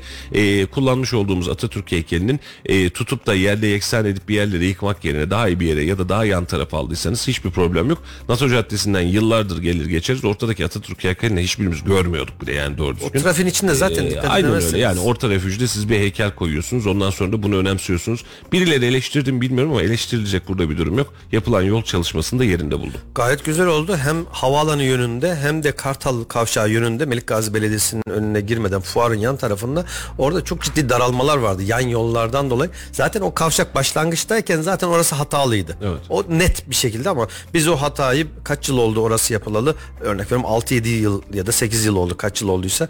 Ee, o kadar süre içerisinde biz oradaki trafik sıkışıklığını sağdan geliyor, sol, sol çapraza giriyor, e, soldan gelen sağa girmeye çalışıyor derken her iki yönde de ciddi bir sorun oluyordu, kalabalıklık oluyordu, gereksiz bir yoğunluk oluyordu. Herhangi bir kaza bela bile olmasa bile o akşam ya da sabah trafiğinde yoğunluk oluyordu. Bunun önüne geçmişler, ortadaki refüjü daralttılar. İki taraflı olarak da birer şerit eklediler. Düz giriyorsun, düz çıkıyorsun. Gayet mantıklı ve yerinde olmuş. Yıldırım Bey'in biraz önce bahsettiği konu da oldukça yerinde e, ya da Yılmaz Bey çok özür diliyorum. Yılmaz ya da Yıldırım Bey. Yılmaz Bey demiştin. İsim hafızam çok kötüdür. Affetsin lütfen. Söylediği konu evet kesinlikle doğru. Önceden gidiyorduk bir bakıyoruz orada sayacı gördüğümüz anda 3 2 1 şeklinde e, biz orada tedbirimizi alıyorduk ya da beklerken ne kadar süre bekleyeceğimizi ve ne zaman harekete geçeceğimizi biliyorduk. Ama şimdi ne yapıyorsun? Şimdi 70 ile gidiyorsun. Örnek veriyorum e, bazı yerlerde EDS kameraları var. Elektronik denetleme sistemi. Kameralar var. Tam sen ışığa geliyorsun. Yeşil yanıyor. Herhangi bir sayaç yok. Yanıp sönme yok. Tam yeşilden geçerken birden cart diye tabiri caizse sarıya dönüyor. Mustafa. Evet. Sarıya dönmesiyle beraber kırmızıya dönmesi zaten bir saniye ya da bir buçuk saniye. Bu kadar kısa bir süre. O bir saniye içerisinde ben o yeşilden giderken hem yola bakacağım hem trafiğin yeşilden sarıya döndüğünü göreceğim. hem o bir saniye içerisinde örnek veriyorum yani hız sınırları bile içinde olsam 70 kilometre hızla giderken ayağımı fren atacağım ve kırmızıdan önce de duracağım. Mümkün mü? İmkanı var mı? Sen yaparsın inanırım ya. Çok zor.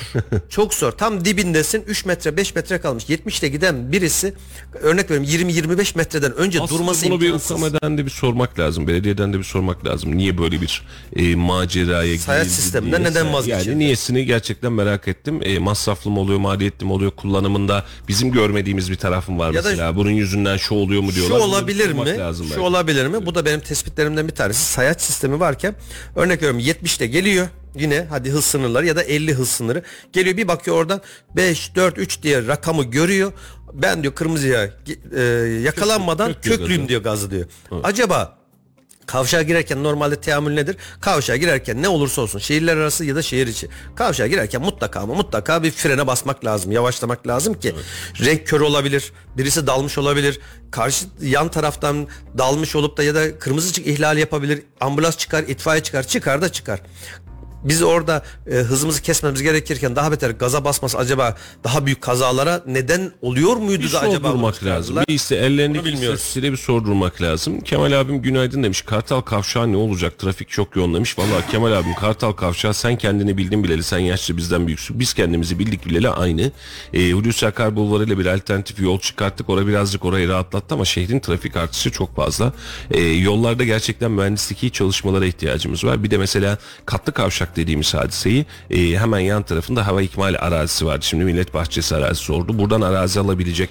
Buradan bir miktar e, en azından arazi bize geçmiş Millet Bahçesi yapıyoruz sonuçta. Bunu birazcık daha açabilecek. Kartal kavşağını katlı kavşak modeline geçebilecek sisteme ihtiyacımız var. E, biliyorsunuz geçtiğimiz hafta yani geçen hafta değil bir önceki hafta İstanbul'daydık. E, ana arterler üzerinde trafik ışığıyla karşılaşmanız neredeyse imkansız. E, şehrin tüm akışı İstanbul'da da Ankara'da da öyle. Ana arterdeyseniz trafik ışığı denilen bir hadise yok. Sağa girersiniz, sola girersiniz, köprü yaparsınız. Biz yıllardan beri bu işi yapamadık. Yani mesela Mustafa Çelik dönemindeki yapılan projelerden bir tanesiydi hatırlıyorsun Halicim. Havaalanından Kartal Kavşağı'na hatta daha uzun hatta da Erciyes hattı üzerindeydi düşünler. Havaalanından Kartal Kavşağı'na ışıksız geliyoruz demiştik. Ee, orada şu an havaalanının önündeki benzinliğin orada bir tane koyduk. Ee, şeyin orada eski fuar alanının orada bir tane Hayır koyduk. arada bir tane daha var. Doğru. Doğum Bekir eviyle Yıldız Bulvarı. fuar kavşağının arasında bir tane Bekir, daha var. Bekir Yıldız Bulvarı'na girişte bir tane daha var işte. Değil. O daha havaalanı yaklaşsın. Gel bu tarafa Yok yok gel. ben havaalanından geliyorum şimdi. Havaalanından geliyorsun. Şimdi bir tane hemen çıkışta var. Oradaki benzinliğin Bir. orada var. Bir. Bekir Yıldız Bulvarı'nın köşesinde var. iki. Ee, eski kavşağı. fuarın kavşağı var. Üç. İleride bir tane yaya geçidi için konuldu. Dört. Doğum evinin orada var. Beş. Doğru. Ee, dönüyorsun çıktık devam ettik. Kartal Kavşağı'na kadar başka yok. Bak 5 tane ışık var. Işıksız diye çıktığımız yolda 5 ışığa geçtik. Peki bunun alternatifine? Yani bu en bizim en kısa metrajlarımızdan bir tanesi. Aslında hızlı hareket edesin diye. Ya kardeşim alt geçit üst geçit ve yolların düzenlenmesine ihtiyacım var. Bizde bu var mı? Yok. Şimdi Kemal abim güzel noktayı söylüyorsun. Hepimizin ortak derdi ama bizim kavşaklarda yollarda bunu yapabilecek bir halimiz dermanımız yok gibi görünüyor. Deli devasa projeler yaptığımız günleri belki geride bıraktık ama şu an itibariyle Kartal Kavşağı'nda, İpek Saray Kavşağı'nda e, ve minimum kavşaklarda yani meydanda, merkezde, Hunat'ta, düven önünde bak nereye bakarsan bak hiç alternatifin yok. O ışığı mecbur beklemek zorundasın. Yani alternatif yol olarak kullanacağın her Orada yerde daha ışık fazla ışık var. Orada bile ışık var aynen öyle. Bak dün mesela bu orta refüj düzenlemesiyle alakalı dün Kayseri Parkı'nın önünden geçen o e, organizer Eşref Bitlis bulvarıydı oraya yanlış hatırlamıyorsam. Mesela orada da fark ettim. E, iki şerit sağdan iki şerit soldan geliş ve gidiş var. O Sivas Caddesi'ne bağlandığımız yerde. Ortada yaklaşık bir, bir buçuk şeritlik de bir orta refüj var. Mesela orada da aklıma geldi. Yani niye burayı açmayız? Mesela orada da tıkanıklıklar yaşıyoruz. E, mesela dönüyorsun İpek Saray karşıyanda orada bir şeyi açamıyorsun. Niye ortada tramvay hattı var?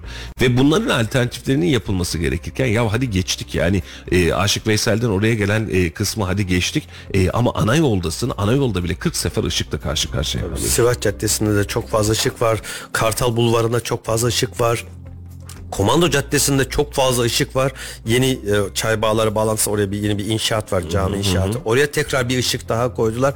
Işık ışık ışık. Şimdi Ankara'da, Eskişehir'de, Konya'da, İstanbul'da e, ve Sa- Bursa'da trafik lambası olmadan şehrin bir ucundan bir ucuna gidebilecek bir e, sistem yapılıyor. Ama bizim Kayseri'de trafiği yavaşlatmak adına hızlandırmak değil, trafiği yavaşlatmak adına trafik lambaları konuluyor. Habire yapıyorlar. Bu Ya bak doğru şey bir davranış hatırla, değil. e, şey hatırla Ali, e, 30 kilometrelik mesafeyi e, yaklaşık olarak e, bir sana zahmet olmasa 30 kilometrelik mesafeyi İstanbul'da yaklaşık olarak yarım saat içerisinde kat edebiliyorsunuz ve canlı trafiğin içerisine bir semtten aradan 2-3 semt atarak e, koskoca bir alanda hatta trafik yoğunken Kayseri'den daha yoğunken devam ediyorsunuz. Ama Kayseri'ye geldiğinizde bırakın 30 kilometrelik mesafeyi 10-15 kilometrelik mesafeyi e, sabah saatinde akşam saatinde bir saatte ancak tüketebiliyorsunuz. Sürekli ışık sürekli ışık. Hani bunu şehrin her tarafından bakabiliriz. Şimdi isterseniz İldem'den kalkın gelin. isterseniz Talas'tan kalkın gelin. isterseniz Belsin'den kalkın bir tarafa doğru gelmeye çalışın. Gelmeye çalıştığınız yol üzerinde sürekli trafik ışıkları var. Ve trafik ışıklarının e, başınıza bela olduğu yerlerde size alternatif yol çalışması, alternatif alanlar, köprülü kavşaklar ve ışıksız geçişlere neredeyse müsaade etmiyor.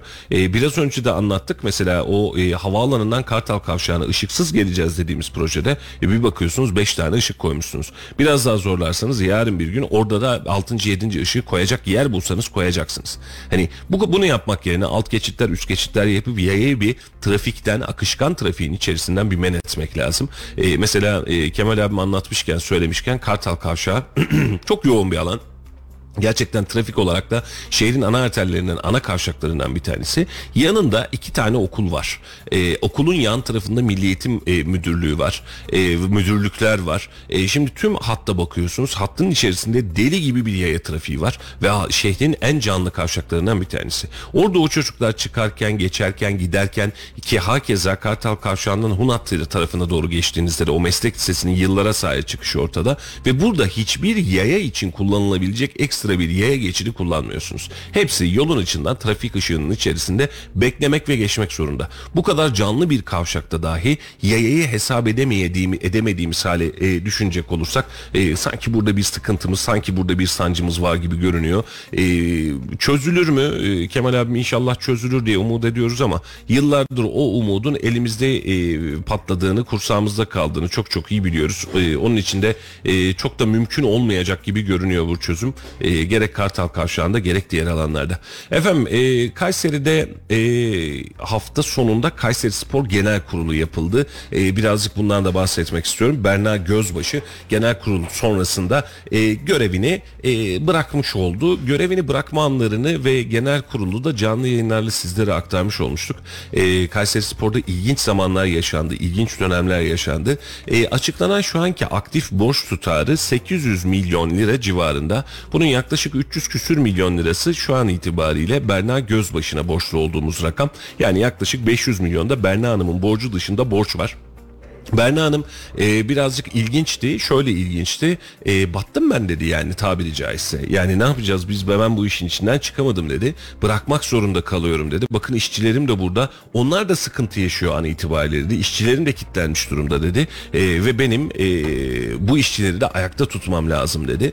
E, Berna Hanım'ın e, görevi bırakacağı zaten belliydi. Ali Çamlı'da görünen tek isimdi. E, Ali Çamlı da alana çıktı. Şimdi burada e, Sayın Özteseki dedi ki Cumhurbaşkanımızdan rica ettik yapılmayan bir formülizasyonla Berna Hanım'ın sıkıntılarını çözeceğiz inşallah dedi. Bu bir. İki varsa Yiğit buyursun hodri meydan burada bir para yok aksine para aktarımı var. E, gelen varsa yapabilecek varsa çevirebilecek varsa şu an şu dakika itibariyle çıksın oy birliğiyle kabul edeceğiz dedi. Ali Bey de çok heveslisi değil dedi. E, ve böyle bir e, seremoniyle e, Berna Hanım'ın tabiri caizse sessiz gözyaşları içerisinde e, ben battım dediği yani battım derken batmak anlamında değil. Yani ben e, çok fazla para aktardım. Ben iş iletişimi e, ihmal ettim. E, ISO 500'de ilk 500'ün içine giren firmaydım. Bak bugün ne haldeyim dediği bir sürecin içerisinde Kayseri Spor'da devir teslim töreni gerçekleşmiş oldu. Yeni başkan Ali Çamlı, Ali Çamlı da eski Cami Kebir ikinci imamıydı. E, daha sonrasında ticarette AVM'lerde bir kıyafet markasıyla ticaretin içerisindeydi. Sert bir üslubu var. Daha önceki maç sonu maç önü açıklamalarında da birazcık tarzı ilginç. Ben e, iletişim anlamında taraftarla iletişim ve şehirle iletişim anlamında çok fazla başarılı olacağını düşünmediğim bir yönetici. Ama beraberinde yönetici olarak da yıllardır işin içerisinde. Bakalım Kayseri Spor'un sonu ne olacak? İnşallah iyi olur. 800 milyon TL'nin üzerinde bir borç var ama genel anlamda gelirler dediğimiz zaman 150-200 milyon civarında total bir gelir var yıllık. Evet. E Peki aradaki bu kadar e, kaç katı 4-5 katı neredeyse bir e, kar zarar durumu var. Nasıl ortaya çıkacak? Nasıl düzlüğe çıkacak? Ben birazcık şöyle düşünüyorum Halil. E, bu sene takım fena gitmedi. E, şu ana kadar ki Dünya Kupası arasına kadar. E, 3-5 maç daha alırsa ya da puan alırsa e, düşmemesi neredeyse garanti haline gelecek. Takım fena Umarız, gitmiyor. umarız. E, yani şu anda da kadroda hani e, Dünya Kupası arasından önce bir değişiklik yok. Gider mi? Bir, bir, bir takım gider. Bu yıl seçim var. E, seçimi küme düşmeden atlatırız. Önümüzdeki yılda bir yerel seçim var. Orada da gündem olmuş olacak. E, önümüzdeki yıl yerel seçim Mart'ta. E, finaller veya takımın e, ligde kalıp kalmayacağı dönem birazcık daha ileride. E, ben kimse yanlış anlamasın. E, can değil ki veresin diyor Haseki. Hani para istediklerini öyle söylüyor. Güzel bir örneklemeydi. Şehrin e, ve kamunun bu anlamda Kayseri Spor'u ayakta tutabilmek adına bu kadar büyük rakamlarla işin içerisinde bulunabileceklerini çok fazla zannetmiyorum.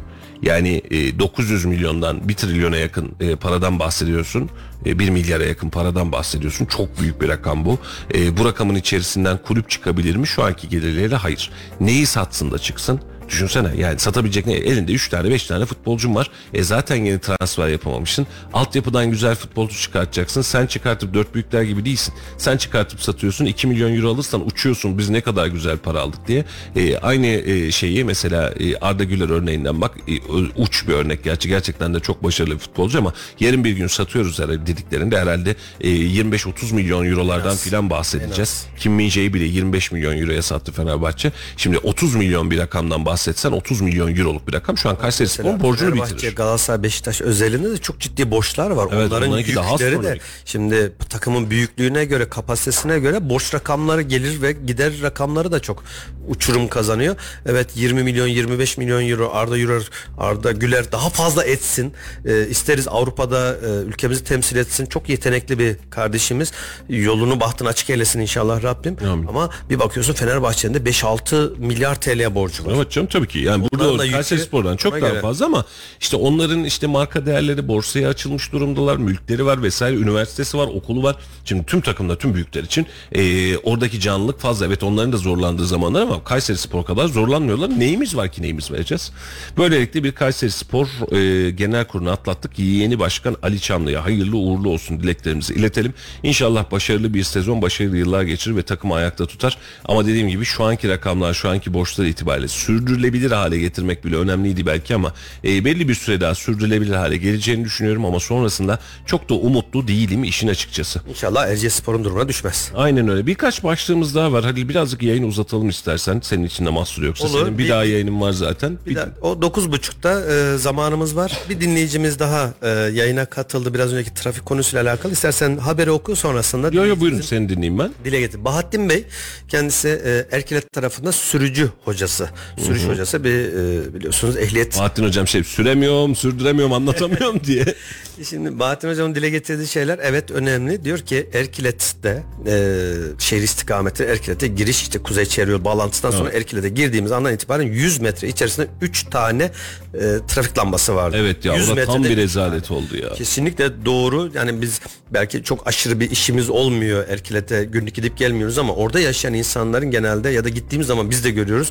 Çok anlamsız bir ışıklandırma sistemi var orada. 100 metrede 3 tane ve diyor ki yukarı çıkanlar sola dönemiyor. Orada bir kavşak var ama dönüş yasağı var. Aşağı yukarıdan aşağı doğru gelenler yine sola dönemiyor. Yani alışverişin orada ticari hayatın döndüğü yerlere dönemiyor. Daha ileriden dönmesi lazım. Bir de ada ve yuvarlak kavşaklardan bahsetti.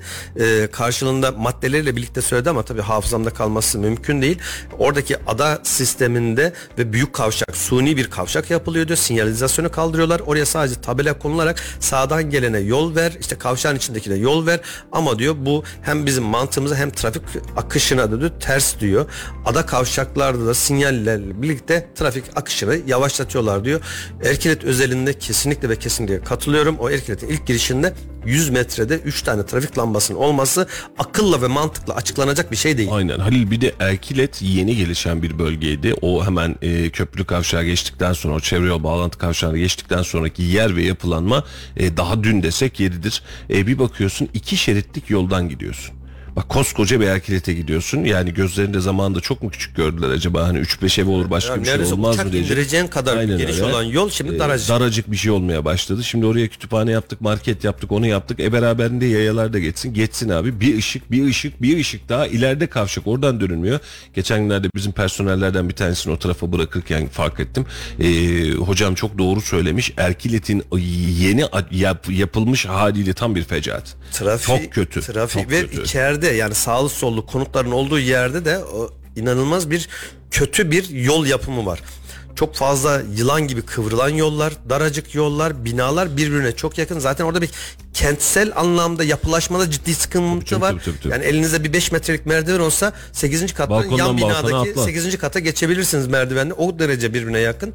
Sokak araları e, çok dar. Ve çok Erkilet'in girişinde- lüzumsuz. Mesela Erkilet Sağlı sollu. Erkilet'in yine girişinde çok daha büyük sıkıntı var. Biz her yağışta haberini yapmaktan usandık tabiri caizse. O e, polis okulunu geçtikten sonraki e, benzinin oradaki trafik lambası her yağışta orası ördek Göl yüzecek kadar hatta timsahlar bile yüzer bırak ördek küçük kalır belki. Devasa e, bir su birikintiler oluyor bir türlü çözemediler yıllardır ve oradaki kavşaktan başlıyor gelirken de giderken de çok yoğun bir trafik var orada. Nasıl çözülecek? Yani bunu da belediyemiz çözecek tabii. Kim çözecek? O da ayrı mesele ama başlangıçta yaparken bunları öngörmeksiz yeni bir e, yaşam alanı oluşturuyorsunuz. Mimari alan oluşturuyorsunuz. Orada bir nüfus artıyor ama sizin bu artıştan önce öngörüp o trafik akışını ve yollarını e, önceden öngörerek yapmanız gerekiyor. E, yaptıktan sonra bizim aklımıza geliyor. Sonra ne yapıyoruz? Çözümü de trafik lambalarını buluyoruz. Aynen öyle. Ee, fena bir durumda orası. Toparlanır mı? E, mimari itibariyle şehir yapı planlaması itibariyle çok mümkün görünüyor ve gerçekten çok kötü oldu. Erkilet'e gidişte alternatif bir yola ihtiyacımız var. Koskoca bir çevre yol çıkışı. Şehirden çıktığın yol sonra iki şeride düşüyorsun. Tın tın tın gitmeye çalışıyorsun. İki şeritti yanlış hatırlamıyorsam çünkü kenarda araç parkları girenler çıkanlar filan hareket edecek yer bırakmıyor. Ee, geçen gün hatta e, personel bırakmaya boş ver bir e, Bülbül Pınarı mezarında bir cenaze vardı. Oraya gitmek için gittiğimde de hafta sonu olmasına rağmen gerçekten çok ciddi zorladı orası. Ee, problem var. Ee, oradaki ışıklar tamamen lüzumsuz. Üst geçit yapamıyorsanız alt geçit yapın. Onu da yapamıyorsanız vatandaşı o yola koymayın efendim. Yani yapacak bir şey yok. Karşıya geçsinler mi? Tabii ki vatandaşı da yazık olmasın ama e, vatandaşı oradan geçirmeye çalışmak, o kadar ışık koymaya çalışmak e, trafik kazalarını da gel gel diyor bence. Çok e, tersi bir durum olmayacak. E, çok sancılı, çok stres veren bir e, alan olmuş. E, iki konu daha ufaktan geçelim ve e, tamamlayalım istiyorum. Yine hafta sonunda Kayseri'de uyuşturucu rehabilitasyon merkezi yapımı için e, protokol imzalandı. E, Vali Bey, e, Sayın Öseseki, e, Memduh Bey, e, Baki Ersoy, Yeşilay Genel Sekreteri bu protokol toplantısında bir araya geldi Kayseri Spor Genel Kurulu'ndan sonra. Bunu önemli olarak geçiyorum. Şöyle ki e, şu an itibariyle bir hayırsever tarafından yapılacak eski Kayseri Fen Lisesi. E, İnce Su yolundaki biliyorsun Kayseri Fen Lisesi bu alan komple rehabilitasyon merkezi olacak. Uyuşturucuyla kullanan uyuşturucu kullananların uyuşturucudan kurtulmak isteyenlerin rehabilite edileceği alan olarak da e, ön plana çıkacak. E, yüze yakın Yeşilay personel çalıştıracak burada Halil. E, büyük bir kompleks haline geliyor. E, şehir adına şehirdeki uyuşturucu kullanımı ve uyuşturucudan vazgeçme adına çok önemli bir tavır olduğunu düşünüyorum. E, şehrimize hayırlı uğurlu olsun yeniden. Emeği geçenlerin ellerine kollarına sağlık. E, bu anlamda onlar da orada e, noktasını koydular. Gazeteci Osman Çiftçi e, her bir yayında bunu dile getirerek e, her birini ayrı ayrı sıkıştırarak e, ki Kürşat kardeşim de hakeza bu anlamda bir e, uğraşmıştı şey Muz Bey dönemi itibariyle. Her ikisinin de ellerine emeklerine sağlık. Şehre böyle bir şeyin kazanılması kazanılmasının hızlanmasında en azından bir destekleri olmuş. Hakkını vermek lazım. Ellerine emeklerine sağlık demek lazım. E, şehrimize kazandırılacak böyle bir yapıda inşallah yaz sonuna biterse uyuşturucuyla mücadelede önemli bir yer almış olacağız gibi görünüyor. Emeği geçen herkesin eline sağlık. Aynen öyle. Ee, bir başka ufak not onu da geçelim. Ee, CHP Genel Başkanı Kemal Kılıçdaroğlu e, 24 Aralık'ta Kayseri'ye geliyor. Böyle bir gelişmemiz var. Yani bu cumartesi gün Kayseri'de olmuş olacak. Ee, 12'de kadın buluşması, 14'te kanaat önderleri ve STK buluşması, 16'da da gençlik buluşması e, katılacak. E, y- 24 Aralık'ta kendisi burada olmuş olacak. Bunun da bilgisini vermiş olalım. E, bugün Sayın e, Bakan Varank burada olacak. E, mobil boya e, şu ana kadar bildiğimiz Turkuaz Seramik'in bir açılışı vardı. Gördüğüm yanlış hatırlamıyorsam model fabrikanın açılışı gibi bir dizi açılışla alakalı bugün saat 11 itibariyle onun programları da başlayacak diye biliyorum. Ekibimiz takip edecek. Allah'tan mani gelmezse de e, yarın da bunun haberlerini sizlere ulaştıracağız. Kamarank geçen gün Türkiye Büyük Millet Meclisi'ne TOK'la gitti. Kayseri'de TOK'la gelir mi? Gelse de bir görsek ya. Gelse Bakanım görsek. bir tur atabilir miyim falan diye. E, yakışır inşallah. Gelse şöyle bir meydanda şöyle bir sergilense kendi programını yaparken meydanda valinin önüne koysalar da hep beraber de incelesek güzel olmaz mı? İzdiham olur. İzdiham olur, güzel olur bence. Güzel Çok olur. da güzel olur. Güzel olur. Niye olmasın? Bakan Bey Ee, bekliyoruz. Sipariş veriyoruz bir de. Bakan Bey dinliyormuş. Efendim Halil'cim geliyorum ben falan diye. Efendim bugün de yayınımızın sonuna geldik. İyi, güzel bir hafta başlangıcı oldu. Yarın daha pozitif haberleri görmek, tanımak, taşımak niyetiyle. Bu arada radyomuzu dinleyen e, kardeşlerimizden bazılarında böyle abi burada biraz az mı çekiyor, çok mu çekiyor diyordu. Burada da bir güncelleme yaptık. E, radyomuz birçok alanda, Kayseri'nin birçok alanda daha net çekmeye başladı. Allah izin verirse hafta sonunda bunun yoğunluğu vardı. E, inşallah önümüzdeki günlerde e, daha rahat, daha hızlı, daha iletişim kolay bir radyo istasyonunuz sizlerle birlikte olacak. Şehrin en iyisiyiz ama daha iyisi olmak için de çaba sarf ediyoruz. Laf Sokak'ta ekibi Ekrem İmamoğlu hakkında verilen mahkeme kararı ve altılı masanın adayının kim olacağı hakkında ne düşünüyorsunuz dedi. Vatandaşa sordu, sokağa sordu. Bakalım Kayseri sokakları neler söylemiş. Laf Sokak'ta ile sizi baş başa bırakıyoruz. Yarın yeniden aynı saatlerde yeniden görüşmek üzere efendim. Hoşçakalın. Hoşçakalın. Ekrem İmamoğlu ne kadar iyi bir tercih olur bilmiyorum ama yanlış bir düşünce olarak görürüm ben. Yani haksızlıklar diz boyu. Söylediği lafta da zaten bir şey yok. iki adaylı seçim olduğu için %50'yi bir oy geçen kazanıyor. İstanbul Büyükşehir Belediye Başkanı olan Ekrem İmamoğlu hakkında verilen hapis cezası ve siyasi yasak talebi hakkında ne düşünüyorsunuz? Sizce altılı masanın adayı kim olur? Şimdi Ekrem İmamoğlu'na verilen cezayı çok da uygun görmüyorum. Biraz fazla gibi geliyor. Altılı masayı düşünecek olursak bir vatandaş olarak ben şöyle bir masayı düşündüğüm zaman ben bu adamlara oy verdiğim zaman nasıl bir cumhurbaşkanı seçilir? İşin doğrusu ben bir türlü e, ciddi bir nasıl diyeyim ben yani daha da aç, açayım isterseniz 6 kişiye hizmet edecek bir cumhurbaşkanı arıyorlar bunlar. Siyasi olarak da her birinin e, bakış açısı başka yönlere bakıyor. Biri kuzeye, biri güneye. Nasıl bir cumhurbaşkanı seçilecek ki ve nasıl hepsini idare edecek? Memleket için iyi mi olur? Ben asla iyi olacağına inanmıyorum. E, aday diyecekseniz de işin doğrusu ben aday olabilecek birini de göremiyorum yani.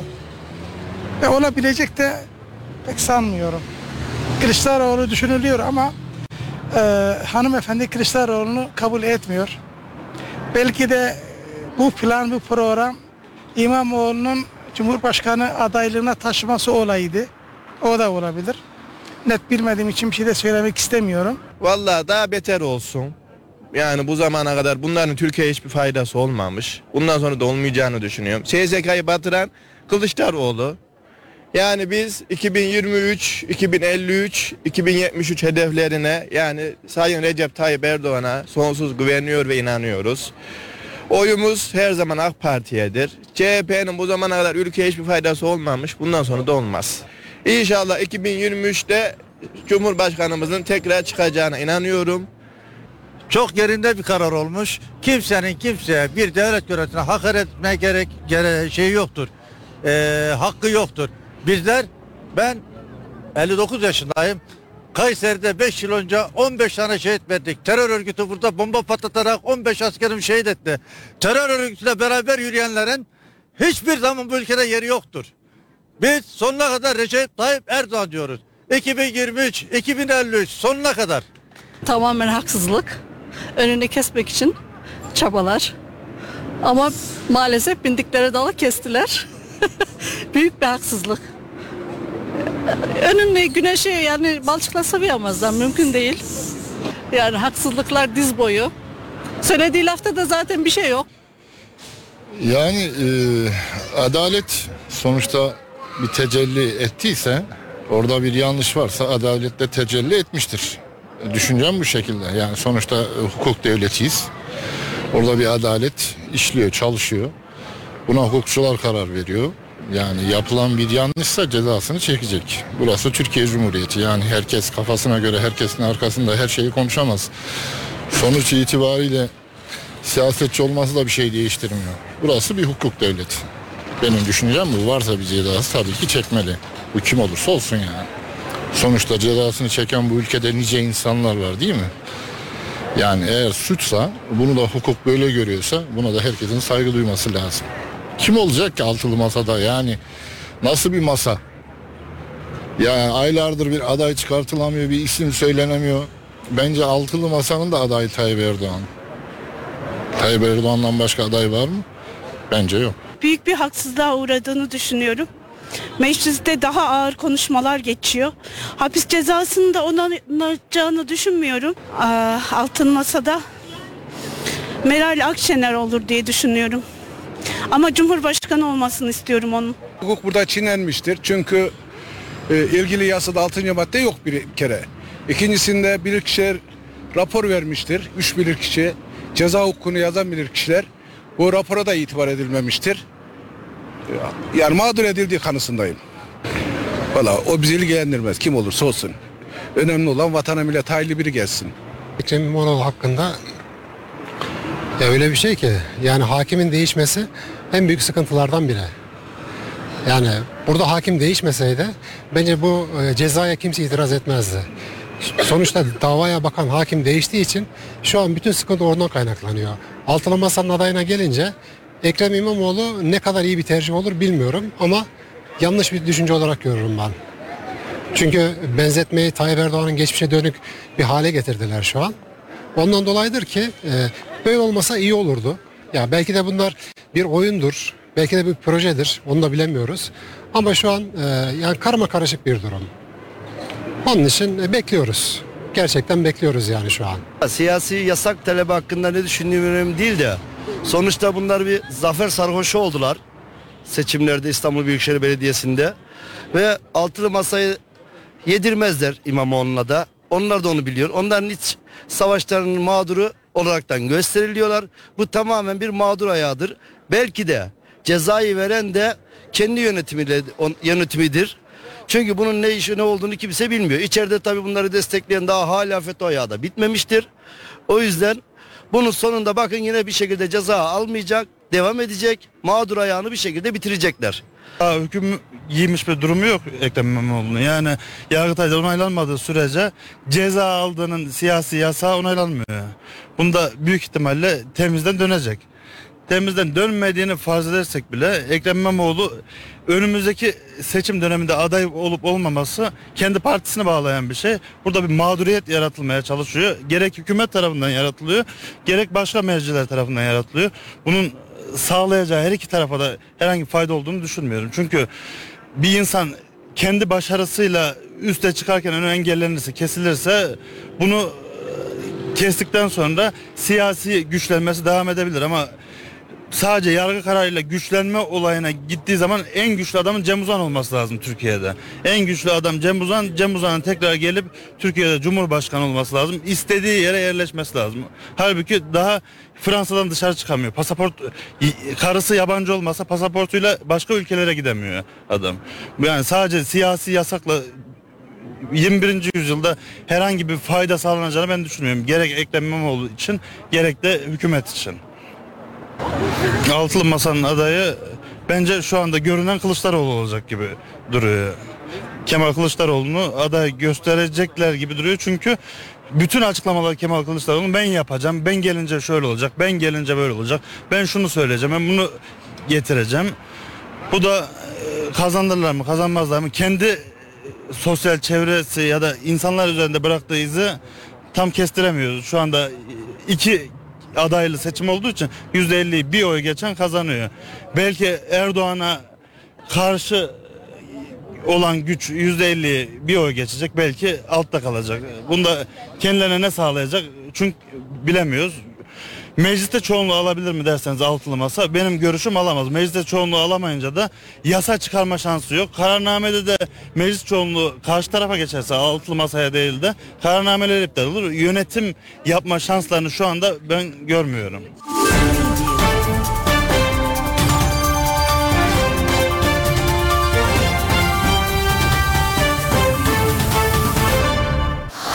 Radyo Radar yol açık sona erdi.